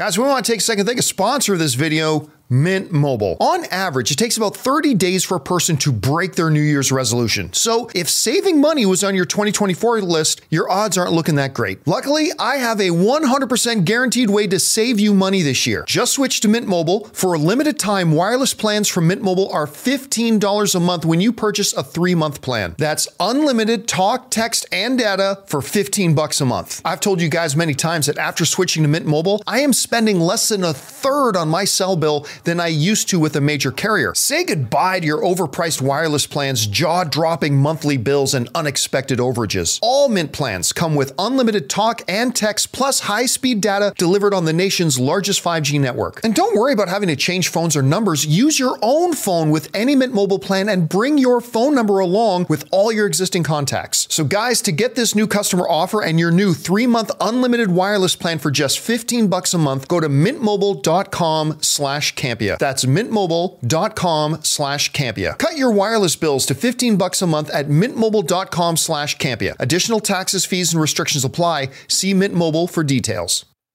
And thank you to our friends at Mint Mobile for sponsoring today's episode of Open Mic. Okay, guys, let's get back over to the questions here, shall we? We're going to pick up things with Nick, who writes Hey, John. According to the IMDb website, they have uh, Emma Corrin listed as playing Cassandra Nova in Deadpool and Wolverine. Okay, here's the thing that might that might be true. it might be. But this is important to understand about IMDb. A lot of people can go in and change IMDb. Now, IMDb is 100% rock solid reliable for movies that have already come out. Like movies that have come out and are now in our rearview mirror. IMDb almost 100% accuracy. Not 100%, but almost 100% accuracy often stuff on IMDb with movies that have not yet come out will later be changed or off a little bit or wrong. I'm, again, I'm not saying that that's wrong. I'm just saying take it with a grain of salt. Don't go to the bank with it until after the movie comes out. That that that's all I'm saying. I'm it may very well be true. I'm just saying take it with a little bit of grain of salt until the movie comes out because IMDb will sometimes be wrong more often um, than after a movie comes out, uh, before a movie comes out. All right, Murray Reich writes, saw Lisa Frankenstein and I thought it was charming. Everybody is saying is actually pretty good. Uh, a hard PG 13 um, has a Tim Burton Edward Scissorhands ring to it. The trailer certainly made it feel that way. I always loved Kathryn Newton uh, in Supernatural. Me too. That's the only thing that appealed to me about that movie was that Kathryn Newton's in it. Uh, she was great in this too. An original film nobody went to see. I think it will be a cult classic. yeah, I again, Murray, I am one of those guys who took a pass on it. I'm like, yeah, you know what? I didn't think the trailer was very good. Um, not interested. But I've had a lot of people like you tell me it's actually pretty good. And now I think next week I'm going to have to take myself out to go see it because it's sounding really good. All right. Murray also writes also, I saw The Beekeeper and I thought it was a lot of fun. Uh, we've seen these movies before, but Jason Statham was once again great. He doesn't really have any character growth, Terminator like, but seeing him take down people who did shitty things with worse seeing, I finally got around to watching Beekeeper. And I remain a Jason Statham fan. Jason Statham will never be accused of being one of the world's great thespians, but I can watch him play that role all day. I can watch him play that role all day. Um, I think he's terrific in it. And there's something viscerally very satisfying about watching the hero. The same is true in Reacher. There's something very viscerally satisfying about watching the hero kick the living shit out of really bad people, right? There's something great about that. And by the way, I have a little bit of a bias with Jason Statham because the very, very first, I'm going to see if I can find it.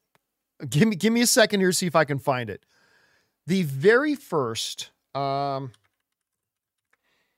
ce- celebrity interview I ever did um, and was, let me see, I'm bringing it up here, was back when I did the movie blog. it was my, that was my very first website, the movie blog. That's how I got started 20 years ago. And Jason Statham was the first celebrity guy to do an interview on my little stupid website. And it was for Crank. And actually, this is part of the reason why I met my wife, Ann, because through this, I became friends with the directors of Crank, uh, Mark Neveldine, um, Taylor and Neveldine. and uh, Mark and Brian were wonderful to me. And then they, I later helped them out with one of their future movies. And then it was through an after party that I was helping them out with for one of their movies that Anne attended because she was a fan of Milo Ventimiglia and met Milo Ventimiglia invited some members of his fan club to come to this after party. And I was there, and that is the night Anne and I met. Partially because of Jason Statham, more because of Mark Neveldine and Brian Taylor. Uh, also, very, very because of Milo Ventimiglia that I that I met my wife Anne. Um, but uh, yeah, Jason was was the first guy to do an interview on my piddly little website, the movie blog, and I will always be grateful to him for that. All right. Uh, next up, by the way, when was that interview? Was oh my god, oh my god, this interview was 17 years ago. 17 years ago. It's when I did, it's when that interview happened. Woo, I told you I've been doing this for a long time. All right. Next up, uh, Norf writes uh, Have you seen the trailer directed by Kobe uh, Ibi? Uh, I won't say the name of it, but it's coming out next month. Interesting premise. Not sure who it's marketed for. I, again, unless I know the name of the movie, I, I really can't help you out on that, Marnarf. So I cannot say whether I saw the trailer or I didn't. All right. Uh, Jake Gehring writes, John, I don't know much. I don't know how much you are into anime. Honestly, not that much. Uh, but a show you really should check out is Jujutsu Kaisen. Uh, truly spectacular. Also, we are less than a week away from AMC's The One, The Ones Who Live, with the return of both Rick Grimes and uh, I can't remember the name of the girl in the show. I tapped out of all things Walking Dead. I think in season five or six of Walking Dead. Yeah, I think it was around season five or six of Walking Dead that I tapped out. It's just it was just the same to me now. Um, so I'm not I'm not really interested in the return of Rick, to be honest. Uh, I didn't watch any of the Fear the Walking Dead show. And then there was another one that they did with uh, who's the guy with the baseball bat named Luce? I can remember the name of the bat, Lucille. But what was the character's name again in the live chat? Somebody saying I tapped out when Glenn died. I was fine with that because I think it's ballsy when when movies or um or TV. And by the way, Negan was his name. Thank you, uh, Max only. Um, I think it's ballsy when showrunners will kill off a significant character, especially if it has a narrative purpose. Like the TV show, I mean, yeah, we could have met Negan as the next bad guy, right? Like, yeah, we could have met the next bad guy. But have the bad, the new bad guy show up and make the first thing he d- he does is kill one of the beloved characters. Ballsy. I thought that was ballsy. And I say that as somebody who really liked the Glenn character. I really like the Glenn character, but I thought my favorite character on Sons of Anarchy was Opie. And I thought it was really ballsy and it really just drove the narrative of the show and made me feel more emotionally convicted about when they killed off Opie, even though he's my favorite character. Right. So I thought it was kind of ballsy that they did that. Anyway, next up, uh, we got Amin who writes, I was watching the BAFTAs, and partway through, I saw the winners were being announced early online. Then I learned that the ceremony actually happened several hours earlier. So dumb. It ruined the surprise. I don't know. They just became super irrelevant to me. Well, here's the thing, mean, I don't know where you live, but you got to understand that the BAFTAs take place in the UK, which is many hours time difference from us. So you're not going to get a live broadcast um, of it here. They were going to you know, it was going to be t- tape delayed. It was going to be time delayed, right? There's nothing they could do about that unless I don't know what time it would have been, but unless you wanted to get up and watch it in three in the morning. But yeah, there was nothing they could do about that. That's just part of the reality uh, of the fact that it was, you know, in another part of the world. All right.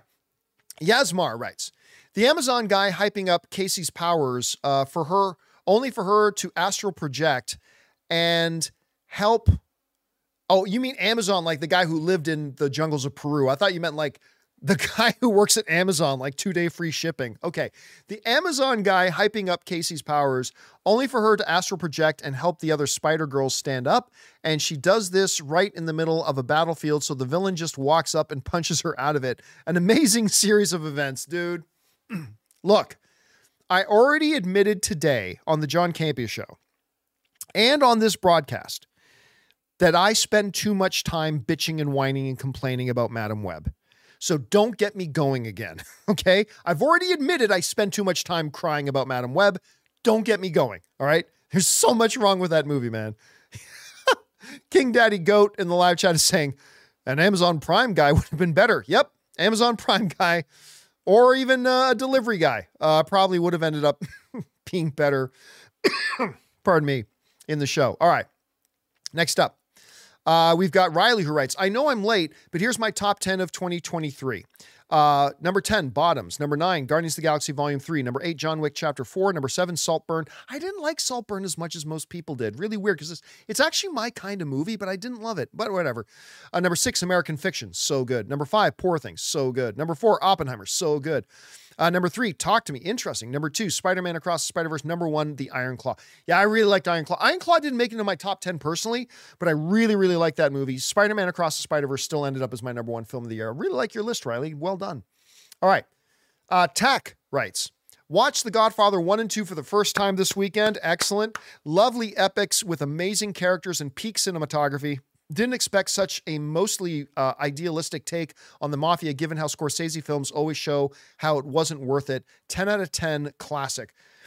I mean, what can, I mean, what can you say about The Godfather that hasn't been said, right? The Godfather, there are many, many cinephiles in the world who believe The Godfather is singularly the greatest film of all time. There are also a lot of other cinephiles who believe The Godfather 2 is the greatest cinema achievement of all time. Uh, the Godfather is just uh, gold standard, man. Just a gold standard. It's so good. And I love when people watch The Godfather for the first time and then instantly realizing, oh my God, this movie I love was totally influenced by Godfather. And this movie I loved is totally influenced by The Godfather. And this movie, and this movie, and this movie, and this movie, and this movie, and, this, and like suddenly realizing, like, oh my God, half of the cinema that I've loved my whole life was clearly all influenced by Godfather, right? It's amazing to see. It's just so good. All right. Uh, next up, Future Millionaire writes Hey, John, just rewatched Godzilla vs. Kong, and it had me thinking, who did the end fight sequence better? Godzilla and Kong versus Mechagodzilla, or Rexy and Blue versus the Indominus Rex. Both were epic in my opinion. Oh, I thought the Godzilla Kong and Mechagodzilla fight was much better. I like the fight in uh, Jurassic World. I like that that battle at the end, but I yeah, I, this Godzilla Kong Mechagodzilla, the scale of it, all that kind of stuff. I would give it to that one, Future Millionaire. I would give it to that one pretty easy. But there's an argument to be made for both, I guess. All right, Katniss's cat writes.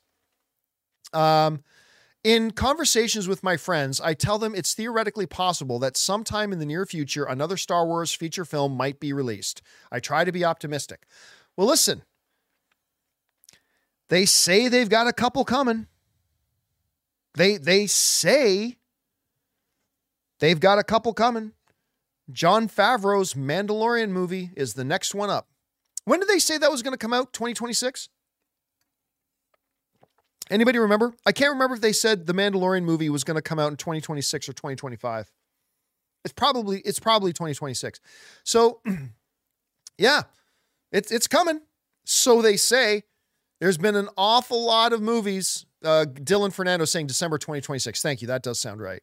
Um, there have been an awful lot of movies, Star Wars movies that they've announced and then just suddenly mysteriously got scrapped. But you know what? I actually do think this Jon Favreau movie is going to happen. This Mandalorian movie, I, th- I think it's going to happen. I just hope that they're not just using this to promote Disney Plus. Like, I hope they treat this movie as a movie, as a true feature film, and they give it the love and respect of a true feature motion picture and aren't just using it as a cheap gimmick to get people's attention to Disney Plus. You want to see the continuing adventures of Mando and Grogu? Go sign up for Disney Plus. And then at the end of the movie, after the credits, instead of a post credit scene, they run a big Disney Plus ad. That will piss me off so bad if they do that. But I'm choosing to be optimistic. I'm choosing to be positive and trust that they're not going to do that. I hope. All right. Next up, Gobbledygook writes Personally, I believe that celebrities and movie studios should not make public comments slash social media posts about political affairs. Likewise, for politicians, everyone is entitled to free speech, but words can have consequences. I disagree with that because if actors shouldn't be allowed to express political opinions, then plumbers shouldn't be allowed to express political opinions. Then accountants shouldn't be allowed to express political opinions then people who work at McDonald's shouldn't be allowed to express political opinions. Um, but everyone, whether you're an actor, a plumber, an accountant, or somebody who works at McDonald's, everybody is also has to understand that when you express an opinion about anything, you have to understand there, there could be consequences from people who don't agree with you. Free speech means the government can't stop you from expressing your opinion, but it doesn't mean other people can't disassociate themselves from you if they don't like what you're saying, right?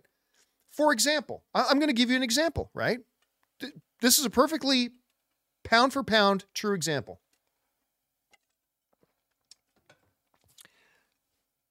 You would not believe the amount of shit I took uh, from people because I said now, I didn't love The Last Skywalker, but I think I liked it. There are parts I loved, there are parts I hated, but overall, yeah, I I I thought better of the last um the last Jedi. Sorry, not the, Rise of Skywalker is garbage. Uh, sorry, the last Jet uh, the the uh, yeah, the last Jedi, that's the second one. There are parts I loved, there are parts I hated. Overall, I, I don't think I personally didn't find it to be as bad as a lot of other people do. I think overall I kind of enjoyed it. There are certain things about it. I think the things I liked about it outweighed the things I disliked about it for me personally. Uh, the Rise of Skywalker I completely hated. But so when The Last Jedi came out, um, I I did this thing. I got out and I and I expressed my opinion about something. Hey, I saw the the the the uh, the Last Jedi.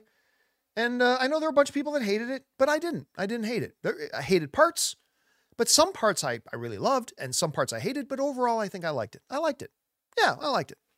Not as much as The Force Awakens, certainly not as much as Rogue One, which I loved, uh, but uh, yeah, I liked it. Okay, so I said that, right? But here's the thing that I am very cognitive of. The thing that I'm very aware of is that by doing what I do, I'm expressing opinions. That's what my job is. My job is expressing honest opinions and then try to articulate why I have those opinions. It's not my job to convince other people to agree with me, and it's not my job to say things other people agree with. My job is to give my opinion and then try to articulate why I feel that way. Right? That's my job. No more, no less. But just like politics, it's just me expressing an opinion.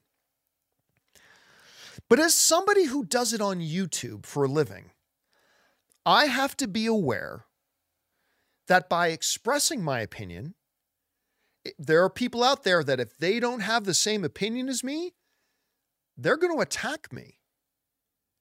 And I had a number of like YouTube videos made about how I'm such an idiot because I liked a movie more than somebody else did.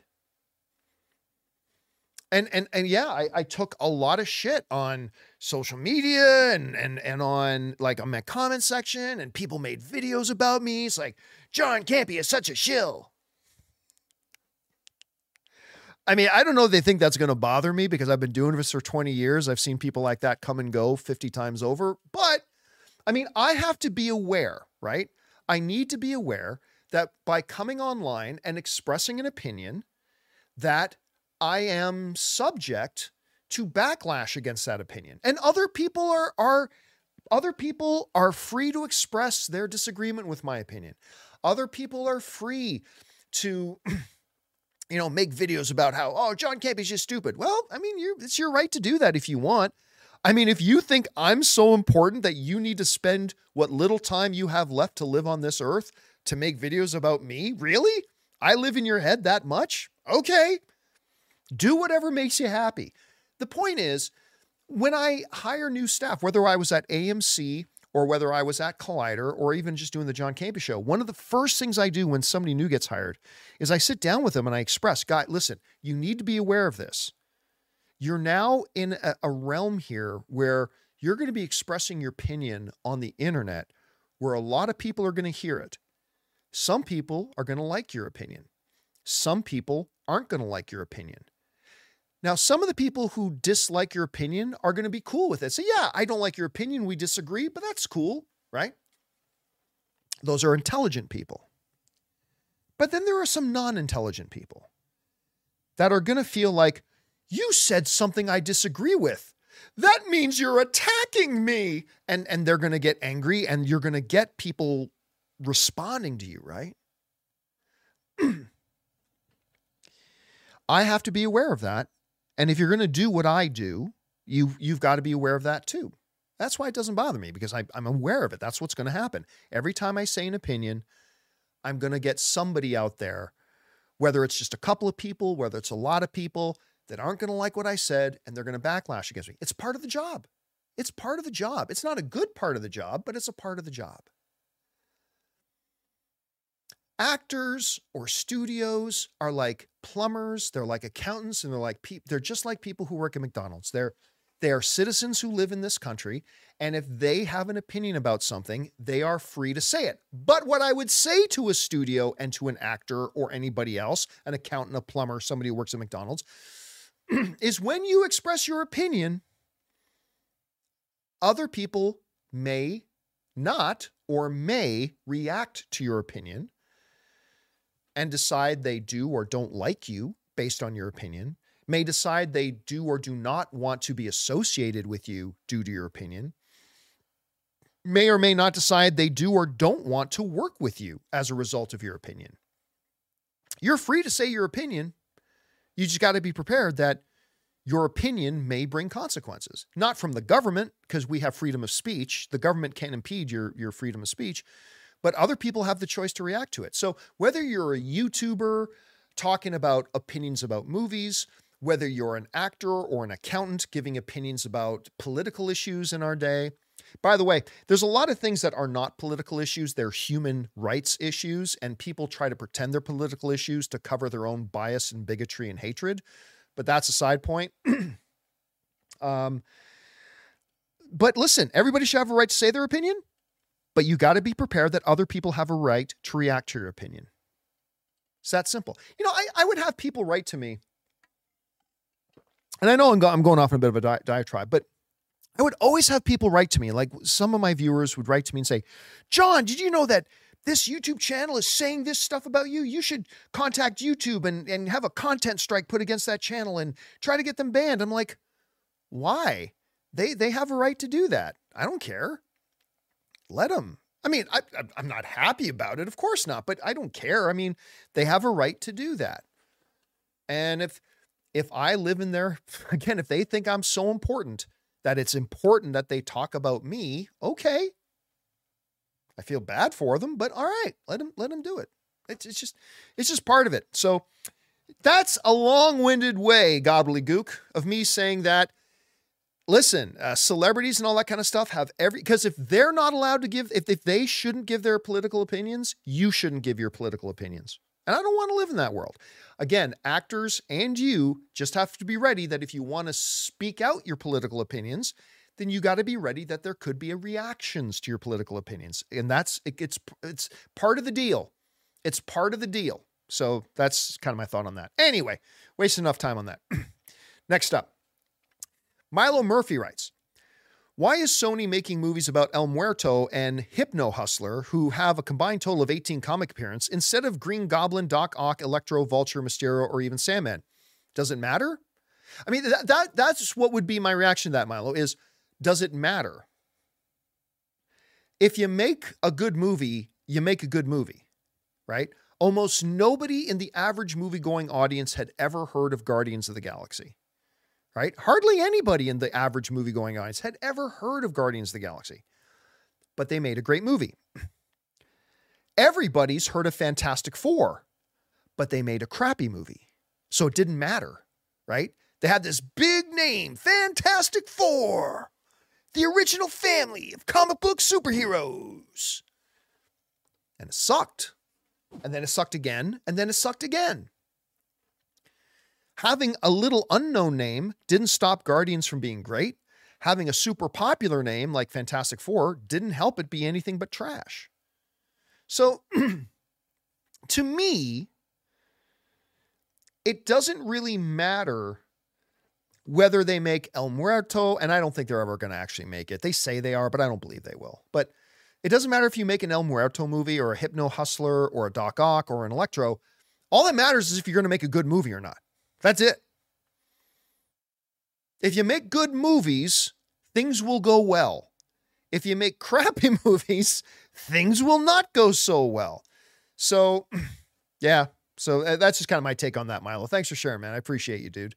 All right, next up, we got Josh H, who writes Hey, John, been watching since the AMC Closet days. Thank you so much, Josh. I appreciate that. And while I don't always agree with you, you shouldn't always agree with me. What's the point of being film fans together if we always agree? The fun part about being film fans is that we ha- is that we disagree on things. That way we can have discourse together. Anyway, I don't always agree with you. I have always appreciated and enjoyed your honesty and sincerity in your approach. You mentioned a town hall for members the other day. Is that still happening? Yes. So, for those of you who don't know, I mentioned this earlier today on the John Campea Show, too. um, we have channel members, and thank you to all of you guys who are channel members and being core support for our channel. We appreciate you guys very much. Um, every once in a while, we will have town hall meetings for our channel members where they will be the first to know about announcements that we have, some changes that are coming. and we have some changes coming. Um, it's a big change, but it's not a change that's really going to affect the shows or anybody who's involved with them all that much. I know you're thinking, what does that mean? How can it be a big change but it's not really going to affect the shows or all the people who are involved with it. I know it sounds confusing. I get it. But we we do have a pretty significant change coming and I'm, and I want our channel members to be the first people to hear about it. So I was going to do a town hall um, meeting this week, but this week has just gotten away from us and like I said I'm leaving for Vegas on Thursday and then I'm going to come back. So uh, we're going to do that town hall meeting next week. So yeah, significant change coming, but nobody freak out. It's not really going to affect the John Campea show. It's not going to affect any of the people who work on the John Campea show. Nothing like that. And I know you're wondering, well, then how big can the change be? You'll see. You'll see. Uh, it's neither good news nor bad news. just you know, it's neither good news nor bad news. It's just something that's happening, and I want the uh, audience to know about it uh, at least our members to know about it. And then I'm sure it'll get out from there. All right. Thanks for being one of our supporters, Josh. Appreciate that, man. All right. Next up, an anonymous viewer writes Hollywood writers, we want more money. Also, Hollywood writers, uh, you're the ma- you're the madam of this web. You are Madame Web. Actual dialogue from this movie. Yeah, I mean, look. Here's the thing, though. This is the part that drives me crazy, and I know you're not saying this anonymous, but I, this is the part that drives me crazy a bit, right? Like when the writer's strike was going on, like a lot of people who think they're sounding smart, and I know this isn't what you're you're saying. I'm just saying. A lot of people think they sound smart. What? The people who wrote Ant-Man and the Wasp Quantumania want to raise? Well, they should stop writing crap. I'm like, well, wait a minute. Time out. What's your favorite show? Oh, Succession? Okay. You do know that it's members of the WGA that write Succession. You know that, right? And what about you? What's your favorite movie? Uh, Oppenheimer? Okay, cool. You, you do know Oppenheimer is written by a member of the WGA. You know that, right? Oh, what's your favorite show, sir?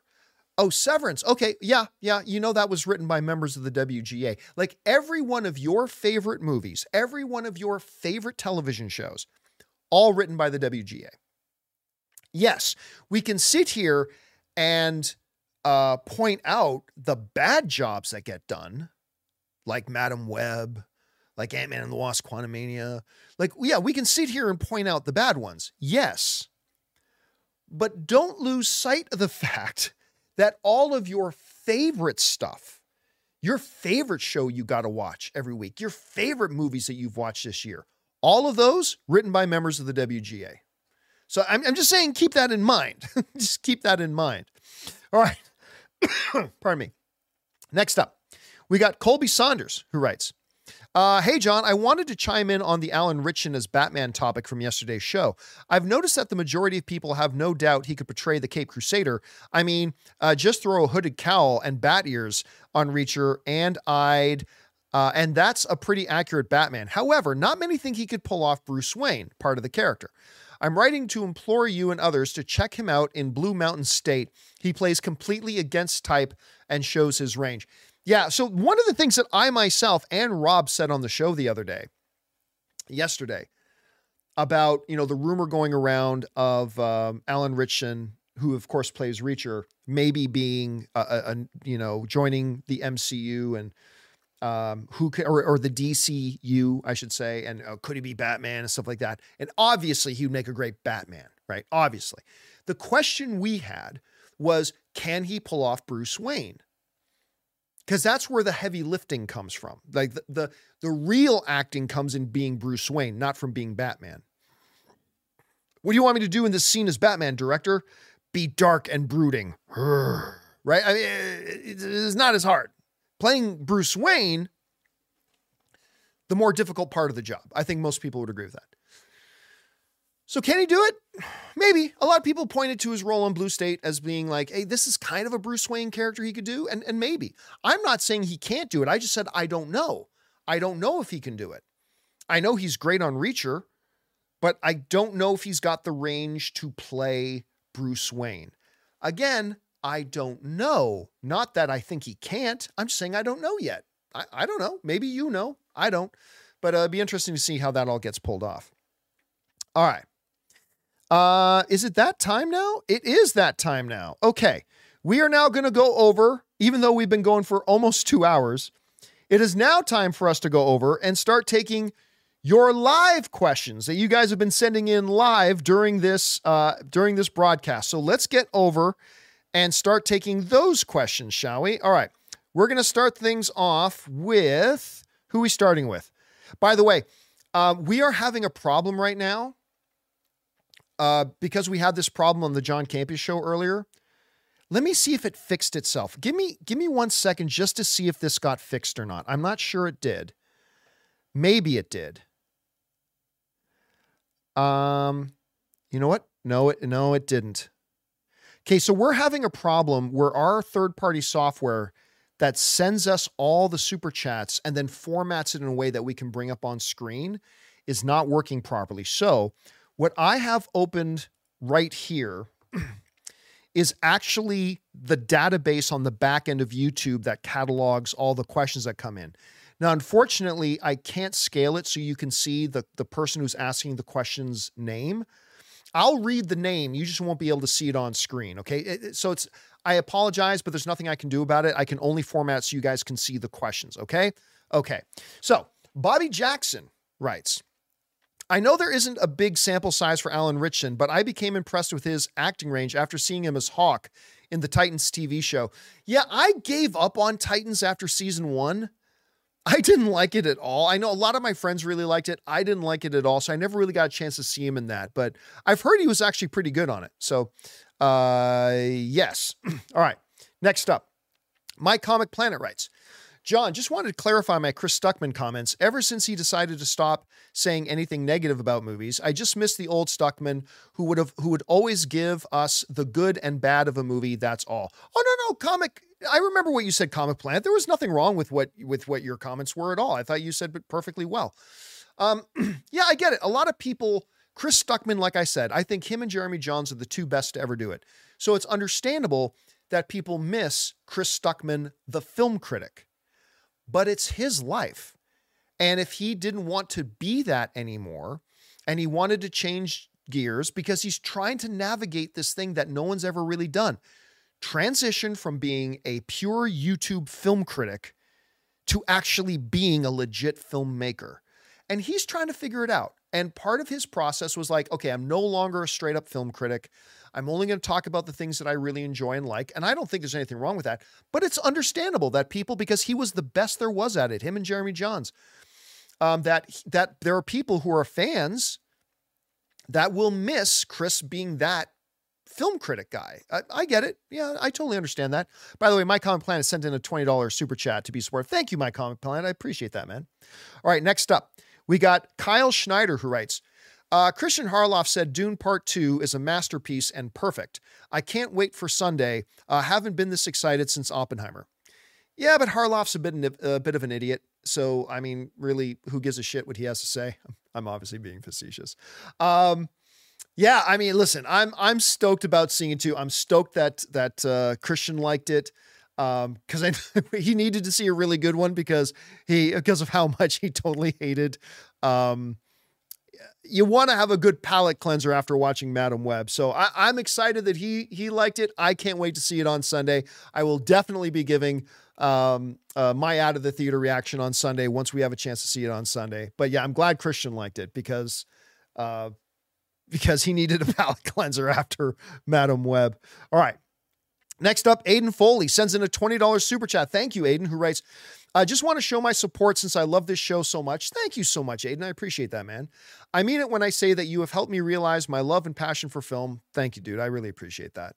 Uh, I owe you a lot, John. Uh, cheers for being the best damn movie show on the planet. Uh, listen, it's, it's, listen, I, I know I say it all the time, but it is 100% accurate and authentic when I say how much it means to me when you guys want to, first of all, tip and support the channel, but then just use your tip and support just to write in to say something encouraging to me. I appreciate that so much. I, I always have and I always will. So thank you so much for that, Aiden. I appreciate that very much. All right. Next up, uh, Damaris Love writes, who also sends in a $20 super chat, writes in, besides Jeremy Jahns, uh, Chris has been one of my go-to YouTubers. Why are the basement dwellers going after him now? Do they not have to have anything better to do besides complain? Listen, why people do what they do, I will leave to the psychotherapists and to sociologists I have some theories. Um, I have some theories. Some of them just like to make rage bait click videos. Some people want to use Chris Stuckmann's name as leverage to get some viewers. Uh, some people just, I, I don't know. I hate Madame Web. Listen, for the record, I hate Madame Web too, but I hate Madame Web, and therefore you better hate it and say how much it sucks, or else I'm coming after you. Fuck you take your panties out of your mouth and take a deep breath and get some perspective on life. Eh, I, I, I mean, I, I, again, I will never understand.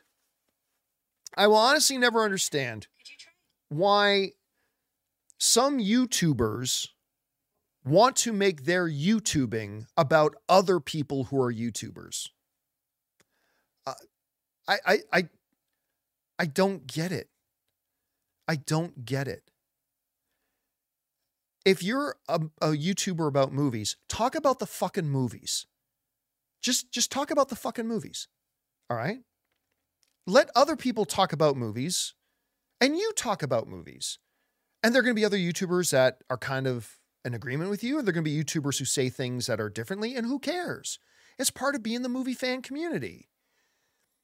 Why make videos? Why use your YouTubing to YouTube about other people who YouTube. Unless it's trying to draw people's attention to something you like or to be positive or to build up the community or whatever. I'll never understand that. I like I really really won't. I'll never understand that. Like how sad and pathetic your life has to be that that guy on that other YouTube channel said something that my YouTube channel doesn't agree with. Therefore, I'm going to make a video about that guy who makes videos. Grrr! Yee! Look at my tiny dick. I, I just don't I don't get it. I don't get that philosophy. You know, people will always like like people will write to me and say like, "Oh, John, you know." And uh, granted, it hasn't happened in a while, which makes me think I must be slipping. Why? I'm not getting enough videos made about me anymore. I must be slipping. I must not be doing something right because it's been a while. But anyway, I would get people writing to me, right? I get some of our viewers who write to me, Oh, John, did you hear this guy in his YouTube channel talk shit about you? Aren't you going to respond? I'm like, Why the fuck would I respond? Like, that, that guy making that YouTube video is not important enough for me to talk about. Just because he doesn't realize that I'm not important enough that he should be talking about me doesn't mean he's important enough that I should be talking about him. So, if, I mean, look, if somebody wants to make videos about me, go for it.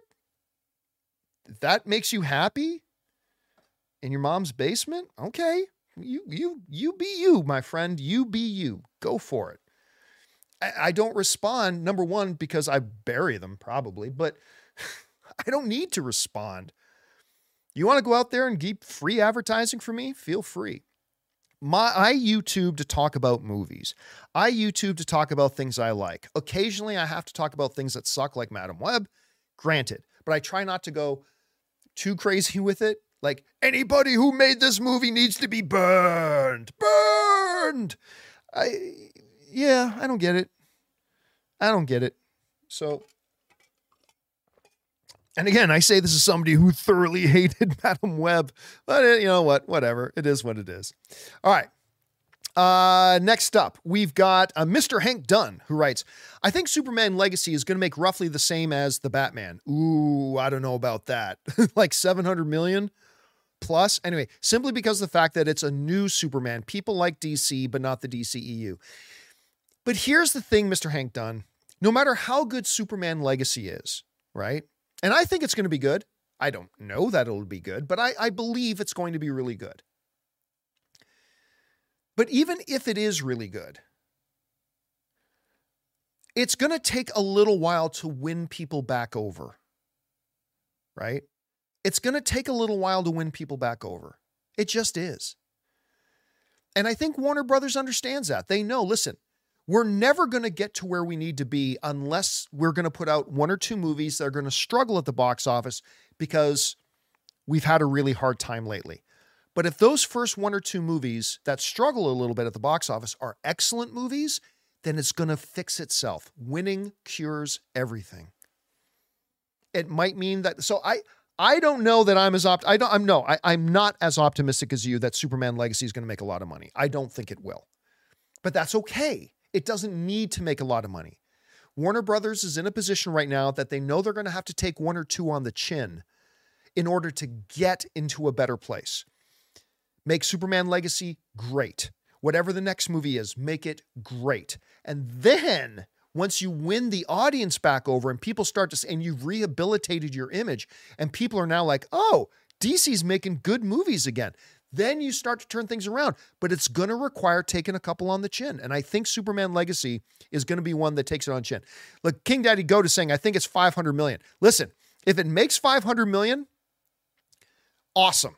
I, I, I, I honestly think if Superman Legacy can make 500 million, they're popping bottles over at the WB offices. They're absolutely popping bottles. Uh, I think that would be very, very great for them. But they got to rehabilitate. So we'll see if they're able to do that. Thank you, Mr. Hank Dunn. Next up, Chris Miner writes Better DiCaprio performance, Wolf of Wall Street uh, or Django? Ooh. Listen, man, Di- DiCaprio's a hell of an actor because he's great in both of those.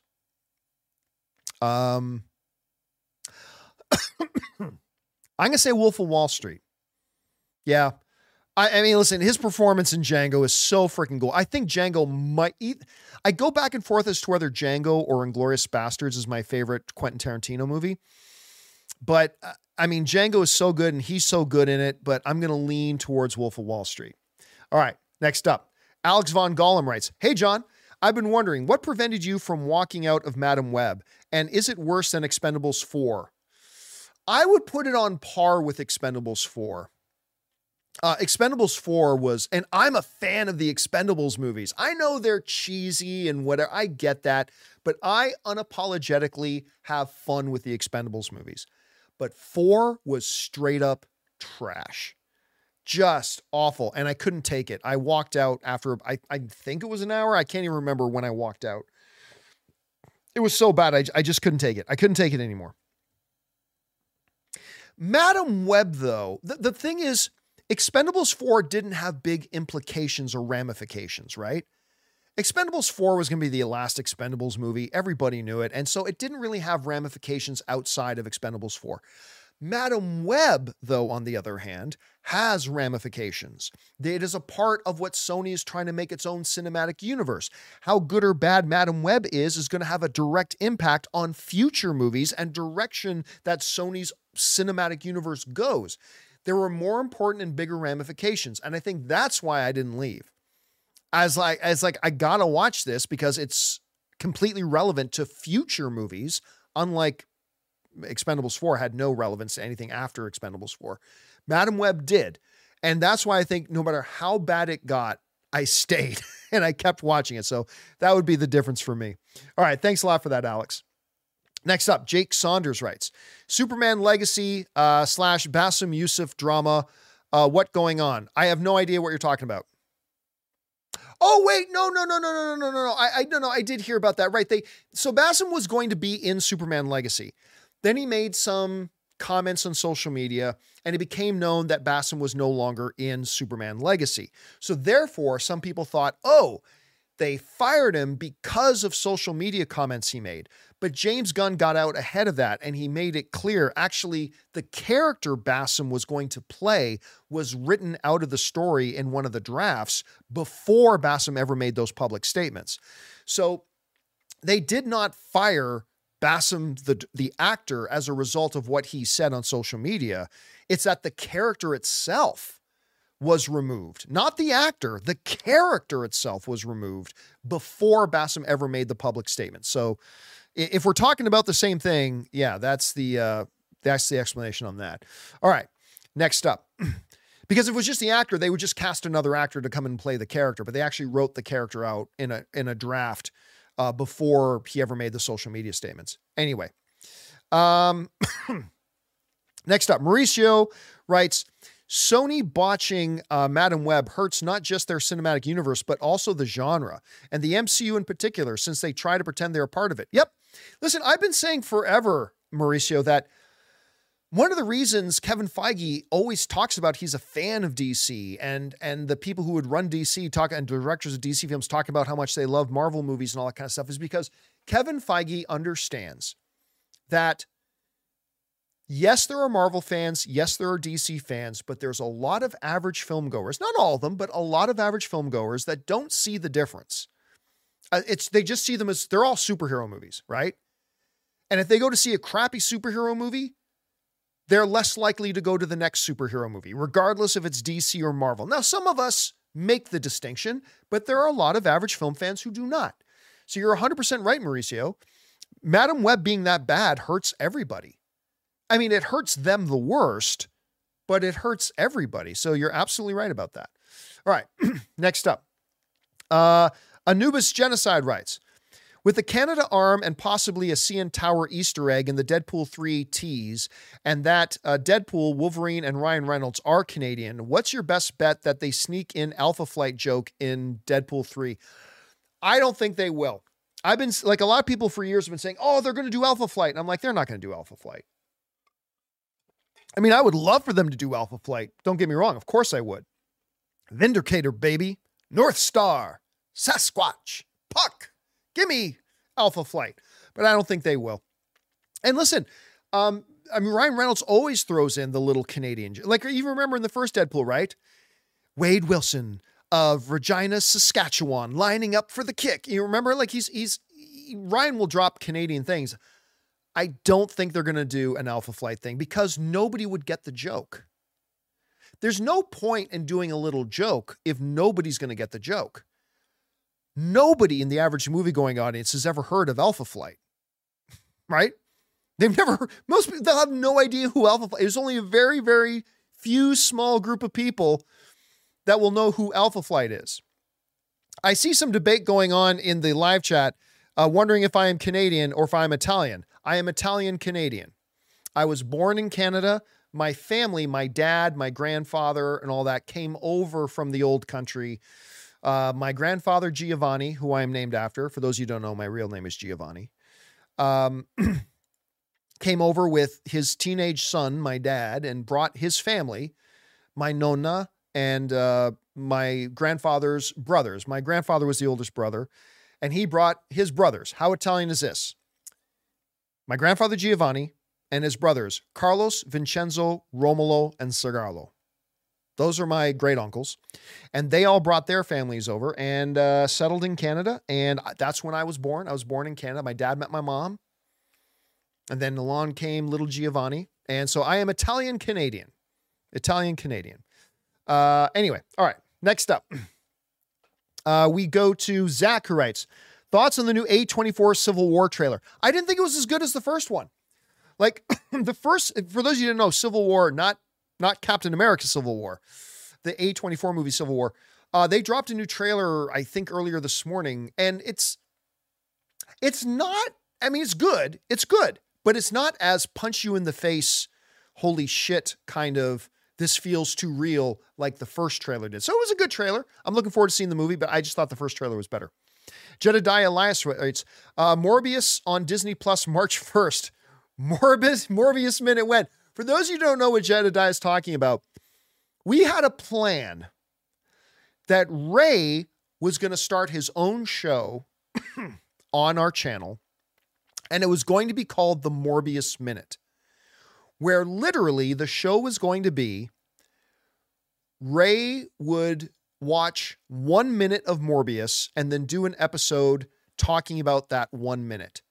And then next week, he would watch the next minute of Morbius and then on the next episode talk about that next minute and then minute three and then minute four and minute five it was going to be called the morbius minute and we were all planning to do it we were going to do it and then we ultimately decided not to. And somebody in the live chat, where is it?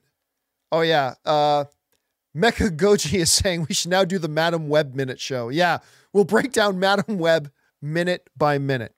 All right. Uh, next up, thanks for that, Jedediah. Uh, Jared writes, I cross my fingers for an Elseworld Superman Red Sun movie. Do you ever realistically see it happening? No, uh, it'll never happen. But but there is an animated Red Sun movie out.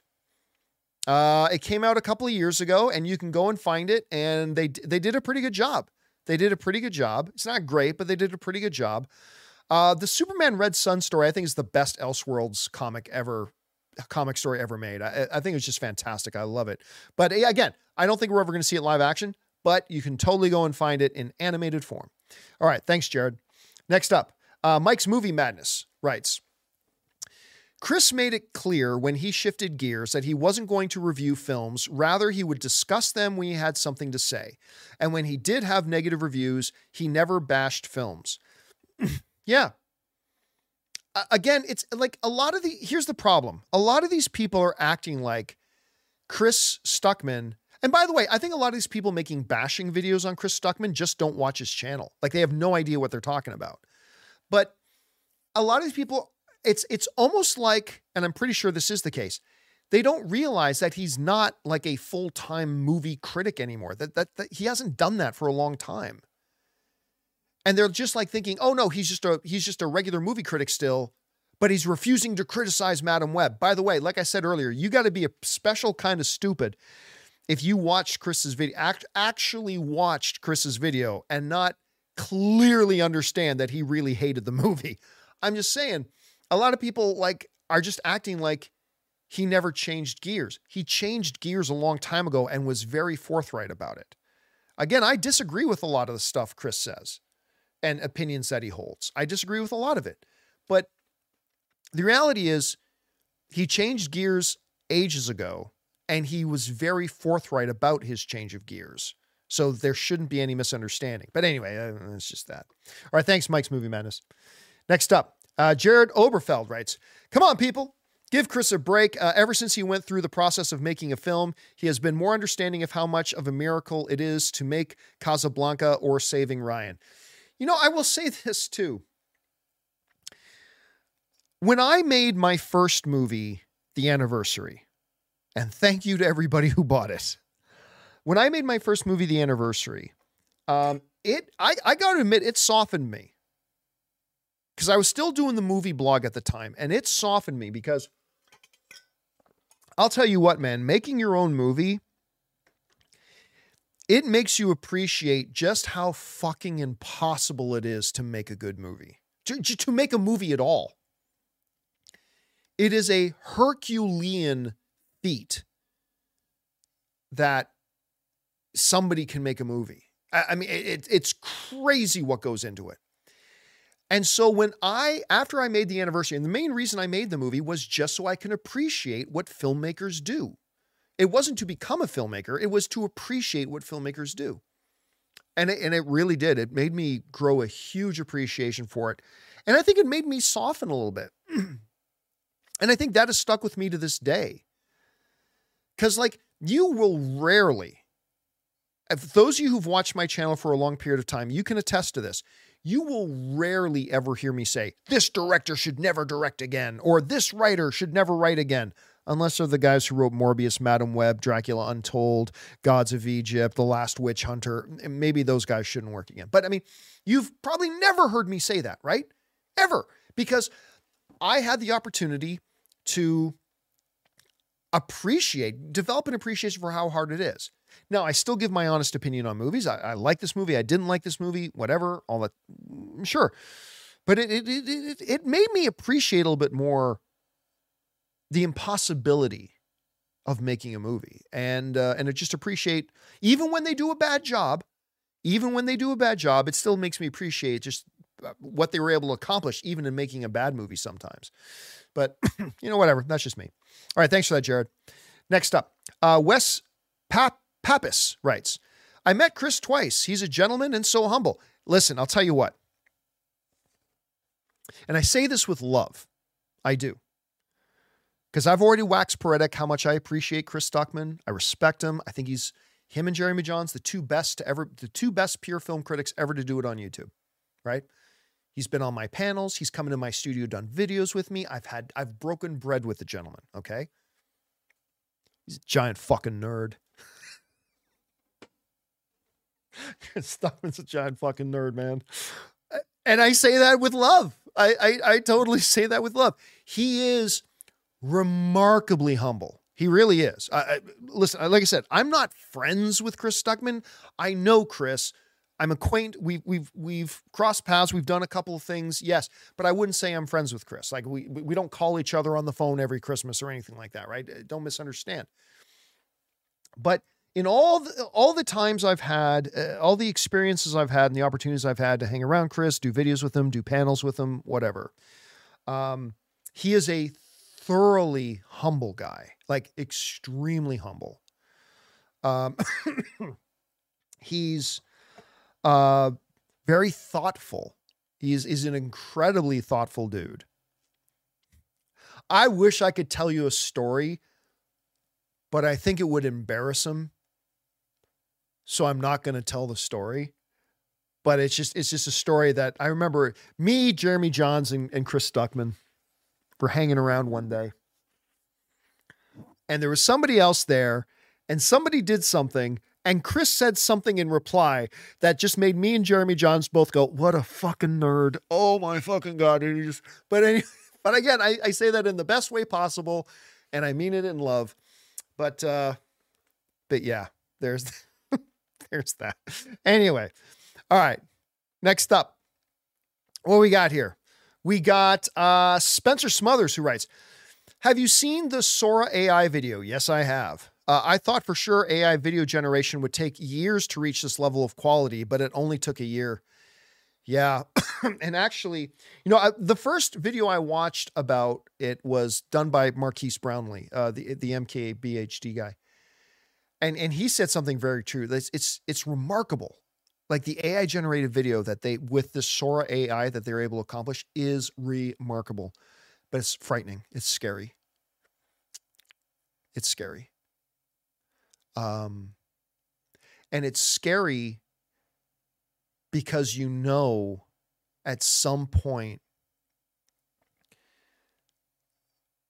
somebody's going to make a, a video of Joe Biden like stealing a kid's Halloween candy and pushing them into bushes.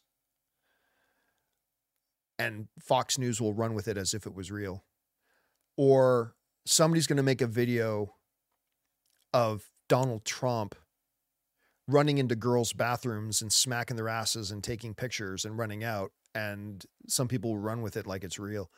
Like that, and, and MKBHD brought that up because while it's really incredible um, what this technology can do, I, am not. I'm, it's not hyperbole, guys. When I tell you, it, it, there, there's actually a real aspect of it that I find very frightening and very scary. very frightening and very scary. Because we as a human race have kind of been premised on the notion that see it to believe it, right? I got to see it to believe it. How many like court dramas and everything? It's like, oh, you said you didn't do it, but we got the video evidence and they show the video evidence, right? It, but it's now, it's like, holy shit, it could really be faked. It can really, it can legitimately be faked now. It's no longer photoshopped an image. I mean, it is, it's video. It can be really faked and it's quite scary. And they need to legislate the shit out of this stuff. They need to make laws around this shit and how it can be used and how it can't be used and they they need to make laws that are basically like if you make a video and try to make it look like somebody and make it look like somebody's doing something, you fucking get the death penalty. Yeah. Yeah, the death penalty. You're going to die if you do that. If you try to ruin somebody's life or hurt somebody by making using this technology to make a video and make it looks like somebody's doing something. I mean, I don't know how you're going to regulate this, but oh my god, it's it's a little bit scary. It's a little bit scary. All right, next up, um, Spencer Smothers writes. Uh, although that was Spencer, sorry about that. Uh, Sam Ash writes, uh, bashing, criticizing, buttering up, or whatever you say. Uh, but I do miss Chris's uh, hilariousity reviews uh, when he reviewed a bunch of hilarious, badly made movies. Those are so funny. Listen, like I was saying a little bit earlier, Sam, I get that because what's a good way to put it? Um, it's okay. It's, it's like you're a big Genesis fan. I mean, this is even a little bit before my time, so some of you might not get this reference, but it's like if you're a big Genesis fan, right? And Peter Gabriel's the lead singer of Genesis. And then Peter Gabriel leaves and does a solo career. And you're like, Hey, listen, I, I still appreciate what Peter Gabriel's doing now, but I really miss him being in Genesis. You know, I, I get that. Like, there are people who had been following Chris Stuckmann for very, very, very long time and followed his movie reviews for a very long time. He's one of the biggest in the world. And then he changed and started doing a different thing. It's totally understandable that there are fans of his that would go, I miss that. Totally understandable. Totally get it. 100%. I, I know where you're coming from, Sam, and I, I don't think that's crazy of you to feel that way. All right.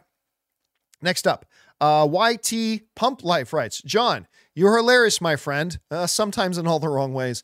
Would you ever do another 24 hour live stream? No. Um, the 24 hour live stream that I did that one time, was for uh, typhoon relief in the Philippines. That's the thing where Dave Batista helped me out. Uh, a bunch of people helped me out. It, it was great. We raised a lot of money for disaster relief. It was great. The problem is, and I mean this literally, it almost killed me. uh, Dennis and I, Dennis didn't even do the whole 24 hours, but I got so sick after that. So I literally left from the 24 hour stream got literally finished the stream saying, Thanks for joining us for this 24 hour stream. Cut the stream, got in the car, drove to Vegas to the uh, uh, to the um, the Academy of Web Television Awards that were being held in Vegas, where we won. We won Best Show best live show on the internet. And me and Dennis walked up on stage, accepted the award, walked off stage, backstage into the hallway, and I collapsed. Literally, I collapsed. They had to bring me a wheelchair to take me back to my room. And I spent the rest of the next 36 hours in Vegas in, under bed covers with the hair dryer under the covers turned on because I was shaking and shivering. I thought I was going to die. I was shaking and shivering under the covers, and I put the hair dryer under the blankets with the hair dryer cranked on to keep me warm. And then Dennis and I, Dennis got super sick too. And then we both drove back. I thought I was going to die on the drive. I got home, went to bed, slept for two and a half days, and then was sick for the next three months. It was awful. It was awful. It was so bad. I've never been that sick. I've never been that sick. So um, I will do maybe a special 12 hour live stream sometime if there's if there's a good cause to do it for but 24 hours is is not not something I can do again. I don't think I can do 24 hours again. All right. Um, uh, Anthony C. Rich. So, John, is the John Campea Show tour a go? Um, what can I say? All right, I'll tell you this. There are conversations happening right now with my people and other people about trying to set up sending me out on tour. I can honestly tell you it was not my idea, but my reps have really been pushing me um, for a while to go out and do live shows like like what me Harloff and um, Greg Alba did in Los Angeles and in Burbank. That was a great day, by the way. Thank you to everybody who came out to that. Like sold the place out. It was super fun. Um, but they've been wanting me to go out on tour. My thing is, and I it's seriously, I, I've been saying to my reps all the time, guys, I don't think you appreciate that I am a nobody. And if I go to St. Louis or Chicago or Boston or San Francisco or wherever you want to send me, you guys are going to book facilities, you guys are going to sell tickets, and ain't nobody's going to fucking show up. And that's my biggest nightmare. Like that, that is, holy shit. As as a man and as an Italian, woo, that that that's woo, that that hurts. And I just I've been telling them all year, dude, no one's gonna come. Like no, no one's gonna come. But they keep insisting. They keep insisting and pushing and pushing and pushing. Leave it to us. We'll do the promotion. We'll get you know, we'll we'll get people coming and all that kind of stuff. And so I finally said to them, okay, fine. Go ahead and see if you can work something out. So I don't know. We'll we'll see. We'll see what happens, Anthony. I will let you guys know. I still don't believe anybody would come to it, but whatever. We'll find out. All right. Y2 Jericho writes Chris Stuckmann's Shelby Oaks, oh, that's the name of his movie, right? Shelby Oaks, will most likely end up like uh, James Rolfe's AVGN movie, a huge flop made by Hollywood wannabe that can't direct. Maybe. Maybe. That's that very well could be what happens. Absolutely. But here's the thing. He's got the balls to try. Stuckmann's got the balls to try. Most people wouldn't dare. Most people would be too afraid of the public humiliation. Most people would would tremble and quiver like cowards in the corner. That's what most people would do. Stuckmann's movie may end up absolutely sucking. It might. He's never directed a film before. Could be terrible. Maybe even the chances are that it's going to be terrible. Maybe that might be true. Maybe but he's the only one in the room with the balls to do it. I don't think people appreciate how much out on a limb Chris is going out on. Chris had and still has an incredibly successful YouTube career with millions and millions of people who follow him and have followed him for years. Um, he's got all of that. And he's willing to risk it all to pursue a dream. Most people are cowards. Most people are sniveling little cowards and will never step out of their comfort zone and risk everything to pursue a dream. Now, you might be sitting at home right now going, No, no, no, if I was offered the chance to direct a movie, I would. Yeah, but you got nothing to lose. You got nothing to lose. Unless you're sitting at home and you have millions of YouTube followers and stuff like that that you're risking, but I'm betting that you don't. Most of us don't. Stuckmann was willing to put everything on the line and risk everything to step out on a limb. Say, okay, critic boy, you've been criticizing other people's movies all this time. Let's see what you got. Listen, man, that took a lot of fucking balls. That took a lot of balls. And even if his movie sucks, and even if his movie flops and fails, he can look in the mirror and say something that 99% of the people in this world never will. I gave it a shot. I, I took a big risk. I risked it all and I stepped out there and I gave it a shot. There's a Bible story. Preacher John is coming in here. There's a Bible story, my friends, brothers and sisters. There's a Bible story that I love that everybody gets the wrong idea about. There's a story once where Jesus took his apostles out on a boat. And in the middle of the night, Hallelujah. In the middle of the night, a storm breaks out. I bet a lot of you didn't know I'm a theologian. It's a true story. I, I went to seminary, I went to Bible school. I really did. So Jesus, in the middle of the night, gets his apostles, puts them in a boat, and they go out in the middle of the waters, right? And in the middle of the night, a storm breaks out, as the story goes. And the Bible describes the weather was so brutal and so rough, and the rains were so hard, and the waves were so high that all the apostles were in the boat and trembling in fear. They thought they were going to die. And they realize, where the fuck is Jesus? And they're looking around. Did you know that the Bible said that? The Bible didn't say. I made that part up. But they look around, they realize Jesus isn't in the boat. And if you're thinking, what does that have to do with Chris Stuckmann? You'll, you'll, you'll find out in a second. And no, I'm not saying Chris Stuckmann is Jesus. So they look around, the wind, the waves, the, the, the rains. It's terrifying. They think they're the boat's going to capsize. They're going to drown. They're going to die. And then what they do is they look at one of them looks out on the water and says, "Holy shit, Jesus is out there standing on the water. Jesus is walking on the water." And Jesus calls out to them, and he says, "Come walk to me. Get out of the boat and come and walk to me." Jesus says to his disciples.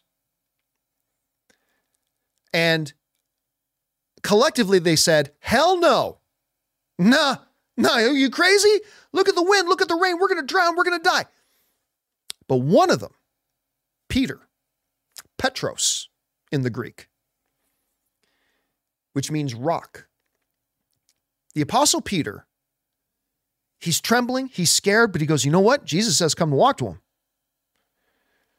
So Peter stands up puts one leg over the boat and puts his foot down on the water and it holds. Then he gets his other foot out of the boat and he actually takes a couple of steps on the fucking water. And then the Bible says that Peter then saw how bad the weather was, how big the waves were, and he became afraid and he sunk. And Jesus came running over, pulled him out of the water, put him back in the boat. Now, here's the moral of the story that everybody gets wrong. See, everybody, theologians too, they look at that story and they say, oh, that's a story about, they call, you know what they call the story in, in Bible school? They call it Doubting Peter. A lot of church circles call it Doubting Peter. And they take away that the moral of this story was that, oh, look how Peter failed. Peter failed because instead of having faith and continuing to walk on the water, he got distracted by the winds and the waves, waves and his own fear, and he sunk. Ha ha ha ha. He sunk. But that's not the point of the story. You see, the point of the story is that while Peter ended up getting wet, and while Peter was the only one to get embarrassed by taking a shot, he stepped out on the water and sunk while all the other apostles stayed curled up on the boat. Here's the real moral of the story out of all of those disciples, only one of them can ever say they walked on fucking water. And that's Peter. Yeah, it was only a couple of steps. It was only a couple of steps before he before he got distracted and he failed and he fell into the water. Yep, yep, yep, yep. Yep, out of all the disciples, all the other ones stayed very safe and cozy, cuddled up in the fucking boat and, and too afraid to get out and walk. And Peter got out and sunk and he got embarrassed and everybody was looking at him, ha ha, look how wet you are, all that kind of stuff. But only one of them walked on water. Peter walked, so the Bible says, walked on water. Only two or three steps. So, yes, Y2 Jericho? Absolutely. People can look at Chris Stuckmann and trying to make this movie and say, You're going to end up sinking in the water. Ha ha ha. Your movie, your movie's going to be a huge flop and you're going to fall in the water and you're going to get all wet and everybody's going to point their fingers and laugh at you. Yup. But you know what? I would rather be Peter than one of the fucking cowards still sitting in the boat. I would rather be Peter than one of the fucking cowards still sitting in the boat. Stuckmann may fail. He might. He might get embarrassed. It's a big deal putting out a movie and having the whole world watch it and judge it. He might get humiliated. He might.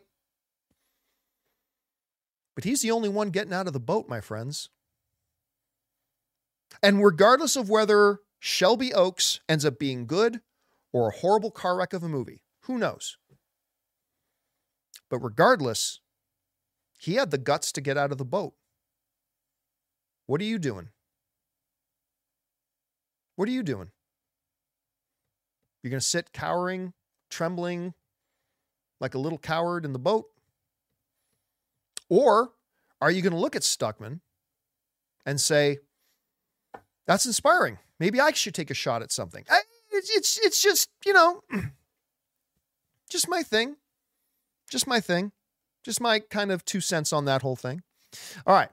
And thus endeth the sermon, brothers and sisters. All right. Oscar uh, writes, Oscar Herrera writes, Good evening, John. Thoughts on Chris Nolan wanting to make a horror movie? Uh, thanks to you and crew for being a source of joy in my days, much needed. I love the idea of Christopher Nolan doing a. Uh, uh, I love the idea of Christopher Nolan doing a horror movie.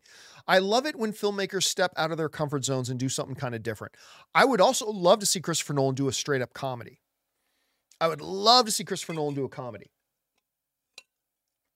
But comedy, horror, whatever, um, I, I, would love to see him do that. I, I, think it would be fantastic if he did. All right. Uh, next up, Sidious Swift writes, but John, I haven't heard that one in a while. Thank you, Sidious. Sidious Swift also writes, how everyone, how's everyone been? It's been a while. Sorry, guys, still kind of fighting my cough a little bit. Uh, things have been good. Things have been better than good. Things have been great.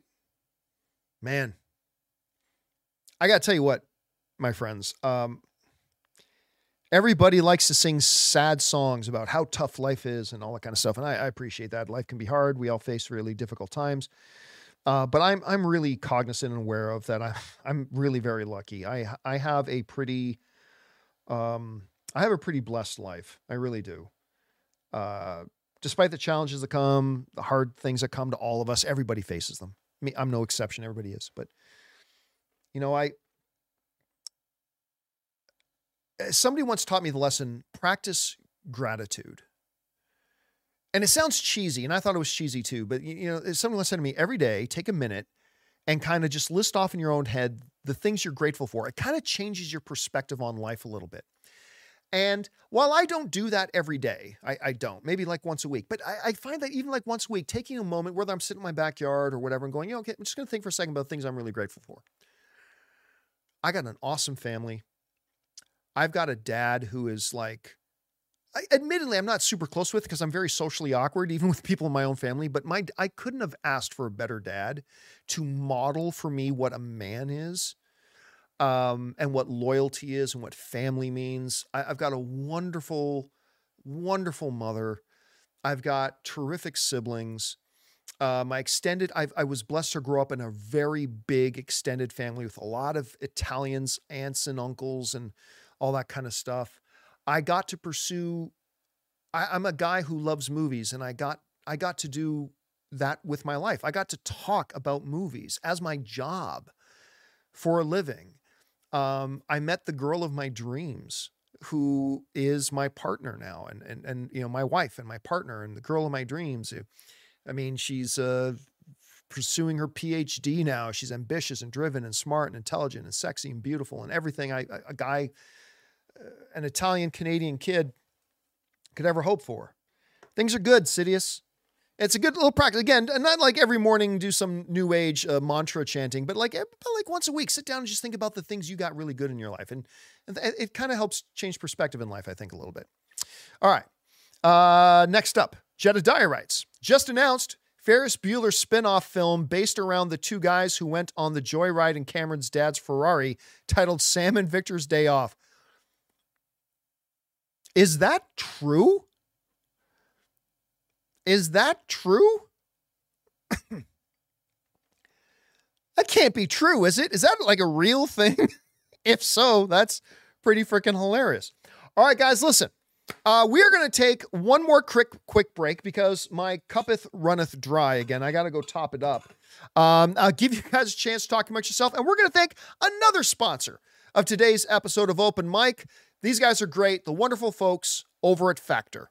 We want to take a second and thank a sponsor of today's video, Factor. You know, guys, some days it's great to prepare your own meal, but some days it's great to have wonderful, delicious meals already ready to go. Factor's delicious, ready to eat meals makes eating better every day easy. Wherever tomorrow takes you, be ready with pre prepared, chef crafted, and dietitian approved meals delivered right to your door. You'll have over 35 different options a week to choose from, including keto, calorie smart, vegan, veggie, and more. And there's even more to enjoy with over 55 nutrition packed add ons that help make your weekly meal planning even more delicious. So, what are you waiting for? Get started today and have a feel good week of meals ready to go. They've got snacks, smoothies, and more. Discover a wide variety of easy options for the entire day, like breakfast, midday bites, and more. And guys, you get to save. We've done the math. Factor is less expensive than takeout, and every meal is dietitian approved to be nutritious and delicious. So, guys, head to factormeals.com slash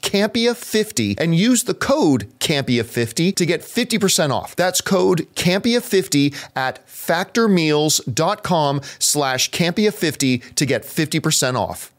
And thank you to our friends at Factor for sponsoring today's episode of Open Mic. All right, guys, with that down, let's close things. Oh, this is going to be almost a three hour stream. we're getting, we're, we're, we're like 20 minutes away from this being a three hour stream. Anyway, all right. I'm sorry for the length, guys. Like I said, we had, we had a big topic to talk about with the the the Chris Stuckmann stuff and the Madame Web, and then we had to make up for the super chat questions that we didn't answer on the John Campea show. I apologize that today's stream has gone so long, but we got a few more to get to. Let's get to it.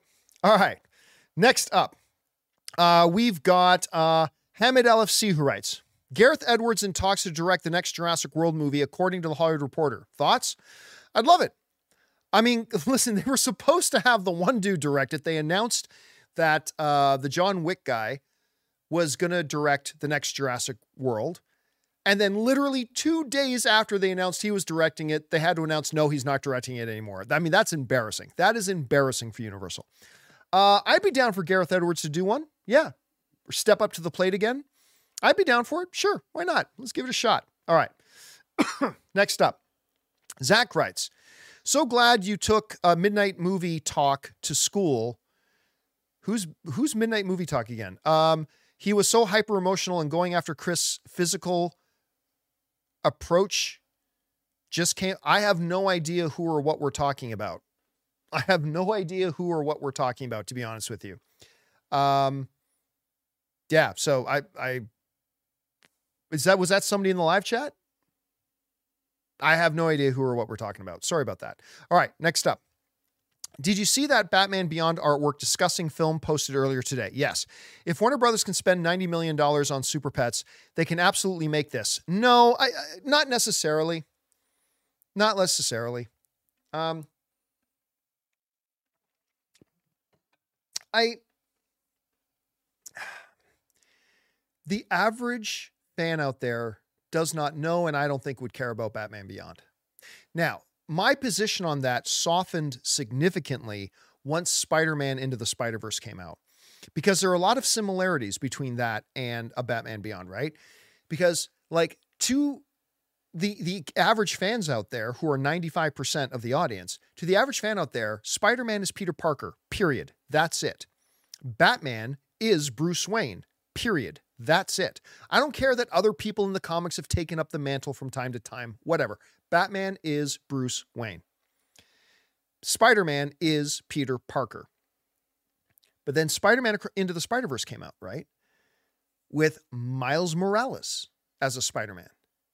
And that really worked. And I said at the time, and I said it again on the John Campea show earlier today, I said, Spider-Man into the Spider-Verse really changed my mind a lot about whether or not you could make a Batman Beyond animated movie, not live action. But the reality is it would still be a massive, massive risk because so many of the people do not know. Um, so many people have no idea what a Batman Beyond is or anything like that. And uh, Super Pets is a different thing, right? You're you're taking, hey, Superman's dog, Batman's dog. They, they don't have to know them from the comics. They just that's Superman's dog. Dwayne Johnson's doing the voice. You know, uh, uh, Hart is doing the voice. Eh, you're right.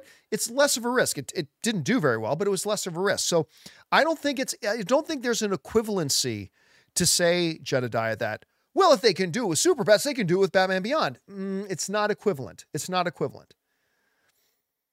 So it could work because Spider Man Into the Spider Verse proved that something like that could work. It doesn't mean it will work, but I, I do think at some point, I think at some point they will roll the dice and do an animated Batman Beyond movie. Whether or not it'll be theatrical, I'm not sure. All right.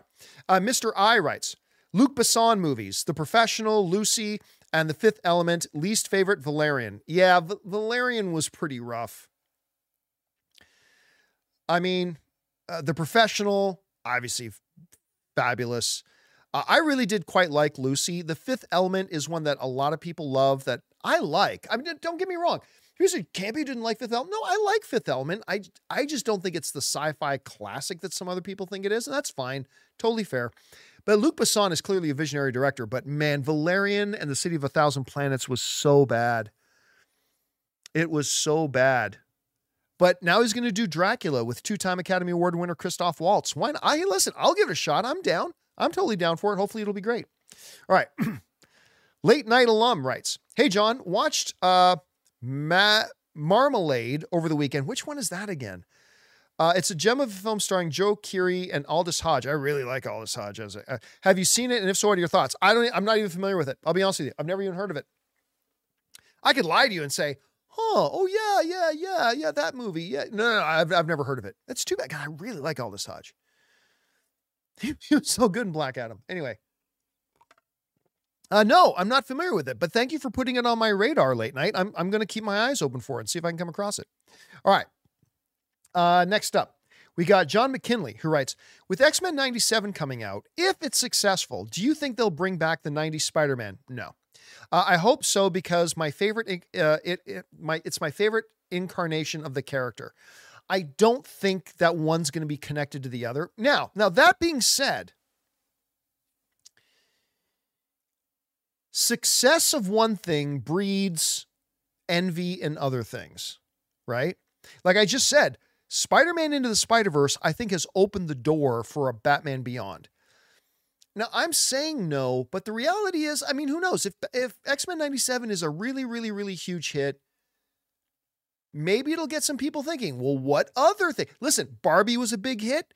Now, Hasbro and Mattel are, are running around saying, what other toys do we have that we can make into movies that they never would have thought of before until Barbie became the number one box office hit of the year? So yeah, maybe if X-Men 97 becomes a big hit, like I never liked that Spider-Man show myself, but I know Ray loved it. Ray loved that Spider-Man show. Um, but yeah, if it's a big, if 97's a big hit, maybe it does open the door for that. All right. Bob 93 writes, would it be possible for Sony to go through a regime change like WB did, or is the situation different? And would a regime change even fix any of the problems they have now? Thanks and bring on the filthy. Well, here's the thing Sony actually went through a regime change a couple of years ago, and, and, it was a good one. It was a good. Remember, by the way, with all the talk because Madame Web's bad, all this talk about oh Sony's failing. Sony just had their quarterly earnings call. They had their most profitable quarter in a, in a long time. There's a lot of other things that's and and I'm always careful to point this out whenever I talk about how bad Madame Web and Morbius is and all that kind of stuff. Sony is doing a lot of really good things in other areas, even in other areas of their filmmaking division. And when they did a regime change a couple of years ago, like the new CEO who came in is like a die-hard lifelong movie fan. And like any thoughts that Sony might spin off their movie division totally went away because he's like, no, fuck no. Like, I, I love the movies. We are going to be a movie company. Like, we're going to make a lot of other stuff, but we're also going to be a movie company. Um, but listen, what do you want me to say? They they dropped the ball on Morbius and Madame Web, but they killed it with Into the Spider Verse. They killed it with Across the Spider Verse. Whether you like the Venom movies like I do or don't like the Venom movies, which is perfectly fine, you can't ignore the fact that the two Venom movies have made collectively over $1.3 billion at the box office. 1.3 billion with a B, billion dollars at the box office. That's almost equal to how much the two Deadpool movies combined have made. The two Deadpool movies combined have made like 1.4, 1.5. Venom movies have made over 1.3. So, yes, there's Morbius. Yes, there's Madame Web. But, uh, my dear friends, we cannot then ignore the fact that they have done, had the Ghostbusters that they put out a couple years ago. Fantastic movie. Absolutely fantastic. They've got a number of really, really big wins a number of really, really big wins. Um, so they're doing well in a lot of different areas, and and and right now they're really struggling with their Spider Verse stuff, and hopefully they can turn it around. Hopefully they can, but I don't think a regime change is coming anytime. They did do a regime change, and I think it was a good regime change. But hey, they're gonna have, they're still gonna have bad days at the office. Madame Web, Morbius. Hopefully they learn lessons and start to turn things around and improve it. Hopefully, fingers fingers crossed. All right, uh, Chelsea writes. Godzilla X Kong has the best trailer for 2024 so far. Um, I'm, I'm glad you feel that way. I don't. I think it's a very good trailer. I think it is a good trailer. I like it. But man, there have been some pretty damn awesome trailers. There have been some trailers to movies that I had zero interest in. And then the trailer hit, and I'm like, I'm on board. I am on board. Um, you know, I Kingdom of the Planet of the Apes, for example, is one that I was looking forward to, but I would have been lying if I said I was super excited for it. Oh man, then those trailers came out, especially the Super Bowl one, and I'm like drooling. I cannot wait to see this movie now. I don't know that the Godzilla versus Kong trailer, a movie that I have been looking forward to seeing, uh, Godzilla X Kong trailer moved the needle for me terribly much. It did a bit. It did a bit. I, I'm not gonna lie, it did. But there have been other movies that trailer, other trailers that have moved the needle for me a little bit more, but I'm glad you liked it that much. All right. John Redcorn writes, Is Madame Web worse than Dolittle?" Ooh, now we're into a good comparison. I would say.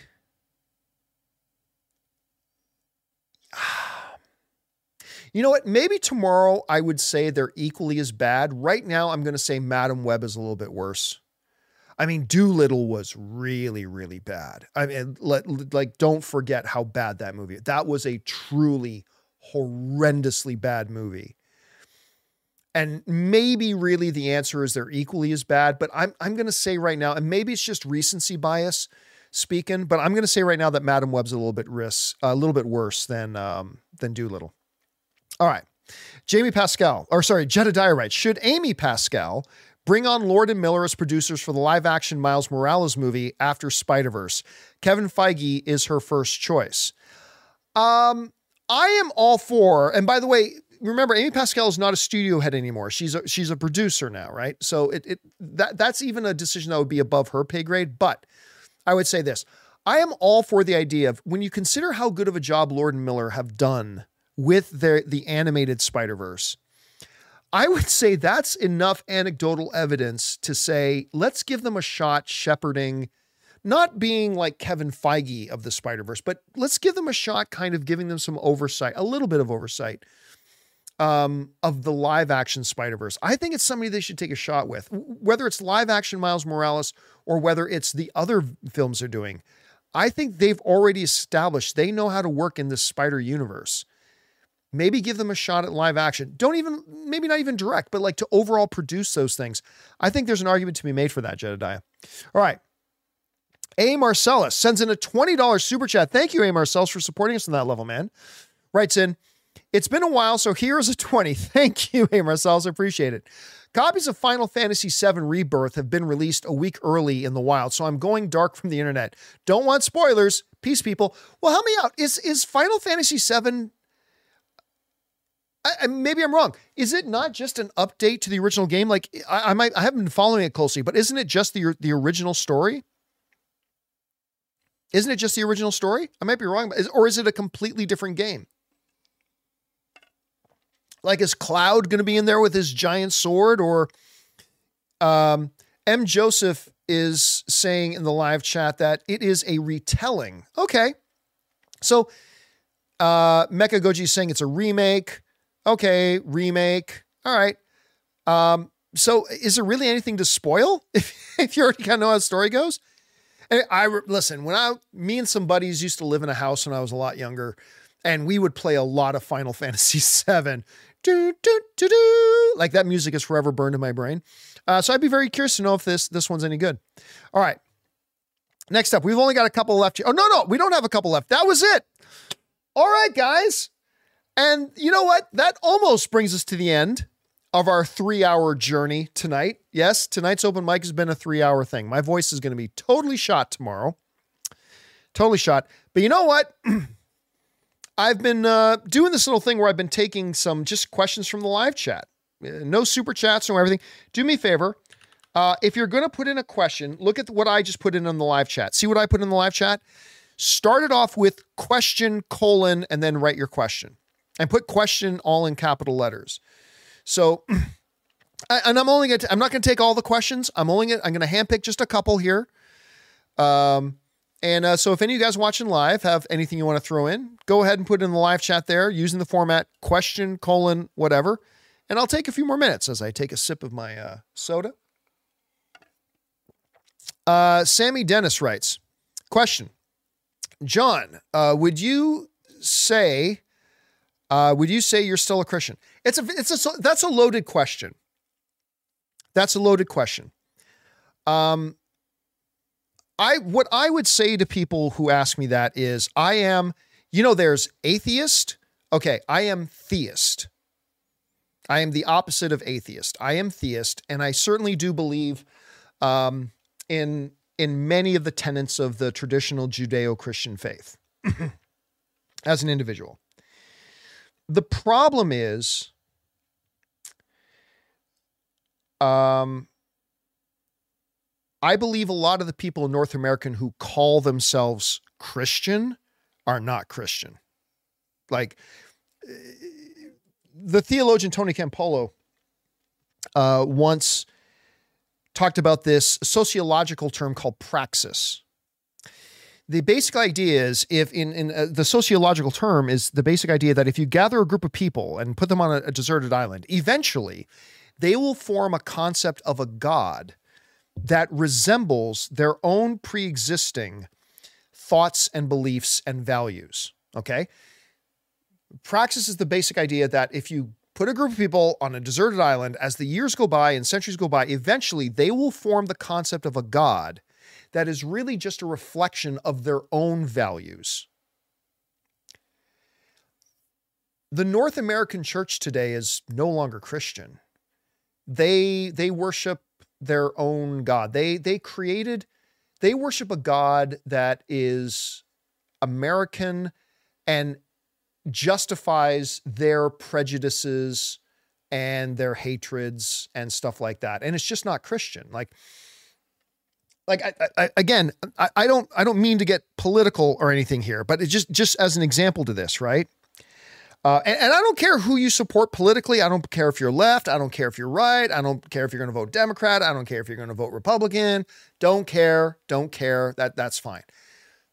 However, I'm just going to say this, and this is more on the religion side than it is politics. Because you, you, can have an argument and a debate about uh, the uh, political acumen, the uh, the qualifications to be president of the United States. Th- that's a separate thing, okay? So when I bring up Donald Trump, I'm, I'm, not talking about his qualifications to be president. I'm not talking about whether he would has good economic policies. I'm not talking about any of that, okay? I'm not talking about any of that. From from a religious point of view, Jesus was pretty clear on what it is to be a follower of him. And when I look at the North American church, and I don't care if people want to vote Republican and, and, vote Donald Trump. That that's fine. If you're doing that for political reasons, I, I get it. Like maybe I would vote that way, maybe I wouldn't. But what I find interesting is that the so-called religious right in America are getting behind the most unchrist-like person that has ever maybe walked the face of the earth. A guy who has been married three times hooked up with his third wife by cheating with her on his second wife, while married to his third wife, had multiple affairs with porn stars and even paid off political used political money to pay off hush funds to them, is constantly filled with rage and hate, name calling everybody they possibly can, and all this kind of stuff. Basically, Donald Trump, in again, I'm not talking political terms. I'm just talking religious terms. Donald Trump is pretty much the absolute antithesis to what a Christian is. He's the exact opposite of what a, a Christ follower is. Which, you know, when I was in the church, that was the idea of what a Christian was. A Christian is a Christ follower. There is no gentleness, no kindness, no empathy, no mercy. There's no uh, love. There's nothing. None of that is reflected in today's North American American version of a church. None of that's present there anymore today's church has twisted the Bible to be so their faith is a reflection of their own pre-existing biases. That's about as open and honest as I can ever be about the topic and why I ultimately left the church. So when you ask me, uh, do I still consider myself a, a, a Christian or not? It's a loaded question because in this country, what a Christian is, is a far different thing than what the Bible would define as a Christian. And anyway, there's there's that. You wanted to ask a personal question? There's a personal question. And again, uh, none of what I just said was a reflection on what people who people want to vote for politically and stuff like that. You want to vote Trump, you want to vote Biden, you want to vote a third person if there is going to be a third party runner. That's all cool. I, am just talking about from the perspective of a Christian faith sort of thing. I just find kind of find it odd that you know the the Christian right, which is so obsessed with politics and trying to control and rule the world, it's it's just a kind of a weird thing. Anyway, all right, uh, let's see. Um, EGWO Theos 03013 writes, Do you think that studios will use AI like Sora in the near future? Yes.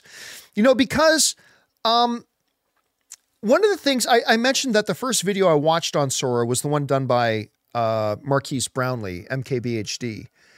And, you know, one of the things he pointed out a really good observation something like Sora would be great for creating B footage. Because you know they they'll do like um okay you got your hero and uh, the secondary character talking. It's like all right well let's get to New York.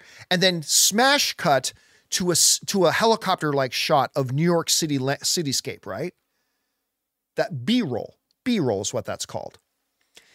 Where Sora will become really really really useful um is creating that kind like landscape shots, scenery shots, B-roll cutaway footage. Like that something like Sora will become very, very, very useful for something like that. Um, so I could see that really becoming uh, important and everything like that. All right, let's see. Um, Where, where's another one? Okay, Chino is writing. Is HelloFresh the best out there? I, I tell you what, HelloFresh is great. So, like, the big difference between, say, HelloFresh, who is one of our sponsors, and another sponsor like Factor, is they're actually two very different things. Like, HelloFresh is they provide you everything to prepare your own meals. And and Ann and I love HelloFresh. It gives us it's quick, it's easy, it lets us cook together and prepare our meals together, and the food is great and fantastic and wonderful. And so it's it's fantastic. Factor it's not preparing your own food. Like the Factor literally delivers your meals completely ready to go. You just got to pop them in the microwave and you're good to go. Like so they actually come in containers where your meals are already done. So they're two very very different things, but I'll tell you what, as far as you know, meal prep services go, I Ann and I love HelloFresh. We really really do. It's great. All right. Uh, let's see. What else do we got? Um we got Samir Wafa who writes, uh, Are you going to do a ticket watch for Deadpool and Wolverine? I came across your No Way Home one and it was hilarious. Yes, we are absolutely. Now, this is as long as Disney doesn't drop it as a surprise. Like as, as like as long as because Disney has done that before with some of their movies where it's like, bah, bah, bah, bah, bah, tickets on sale now, right? As long as they announce when tickets go on sale, like saying, hey, tickets for Deadpool go on sale, you know, April 14th or whatever. As long as we know it's coming, we are definitely going to do a ticket watch for the Deadpool. Uh, I'm not expecting it's going to crash the ticketing websites like others have, but um, but yeah, I am I am going to do that. Uh, let's see. Tyler Hoffman is writing a question that somebody already asked: Is Expendables worse than Madame Web? Uh, again, it's it's tough to compare because I didn't stay for all of Expendables. I didn't stay for the whole thing. uh, I left. All right. K. Nico writes, Will there be a Deadpool 4? I believe there will, yes. As long as Deadpool 3 doesn't flop, which, I mean, it's possible. It could flop. It could. It's possible. I doubt it will. Um, but yeah, I, I believe, like a lot of people are saying, well, the trailer says everybody deserves a happy ending. That means this is the end of it. Maybe, but I doubt it. I don't see Disney and Marvel and Kevin Feige going through years of development and putting all this stuff into having Ryan Reynolds come back and do a Deadpool movie unless they had plans to at least do two or three. They got to get their worth out of it. So, yes, I believe, I don't know as a fact, let me be clear, but I believe there will be a Deadpool 4. Uh, at least I believe that. Um, okay, let's see here. Um, the Richard writes is DC's Creature Commandos on your radar yet?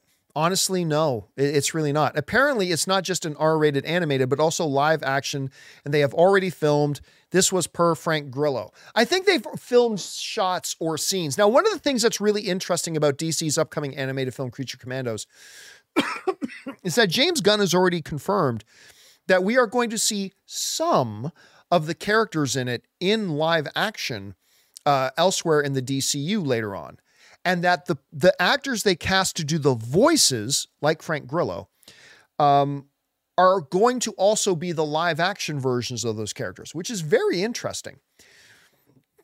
But I got to be honest with you, it's not on my radar. Now, maybe it will. You know, once a trailer comes out, and maybe it'll turn me around and get me really excited about. It. I hope it does.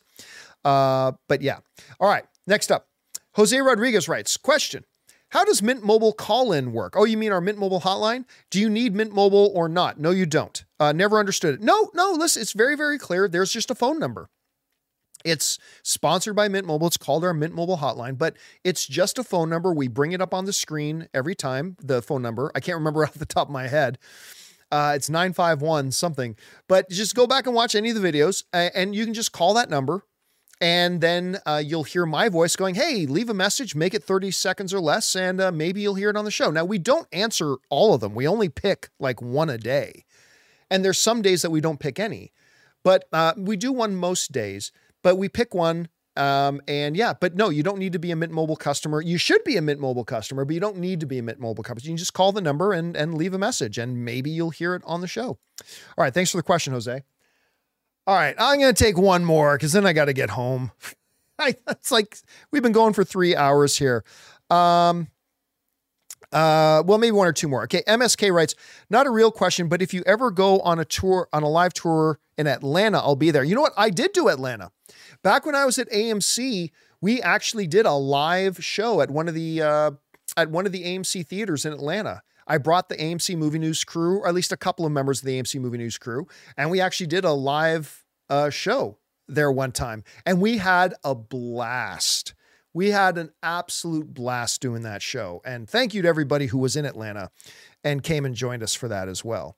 Uh, all right, uh, last one. Um, let me see if I can find one. now, this won't talk, but does pineapple belong on pizza? No, it's an abomination against God and humanity. Pineapple should not be on pizza. All right. Um, uh, somebody's asking about Black Sails. I've never watched it. Okay, we'll do this one, the last one of the day. Question Would you say that now Marvel is banking on Deadpool 3 to move the franchise? No, but I, I think they're counting on it to move the needle. Okay. I don't think they're counting on Deadpool 3 to move the whole franchise, but they're counting on it to move the needle. I think we all agree that Marvel, whether you love Marvel, hate Marvel, whatever, I think we all agree that Marvel is not in its healthiest spot that it has been right now. Can we all agree on that? Like, even if you love what Marvel's doing right now, I think most of us would agree that right now it's not as healthy as it has been in its past. Can we agree on that? I think we can. And as some we may agree or disagree about how unhealthy it is right now, but um, it needs a win. It, it needs a big, significant win. Actually, it needs a chain of wins, but they're really banking on Deadpool 3 kind of reestablishing and reminding the audience how great a Marvel film can be, how fun a Marvel film can be, that going to a Marvel film is a great in theater experience. They really want Deadpool 3 to do that and move the needle a bit. Now, it can't just be a, a great Deadpool 3 movie. They've got to follow it up with other great stuff as well, but they're really counting on it starting off with Deadpool 3. So, um, yeah, they're there is uh, that. All right, guys, and that'll do it for today's three hour live stream of Open Mic. Thank you so much for your indulgence and being here and hanging out with me this evening.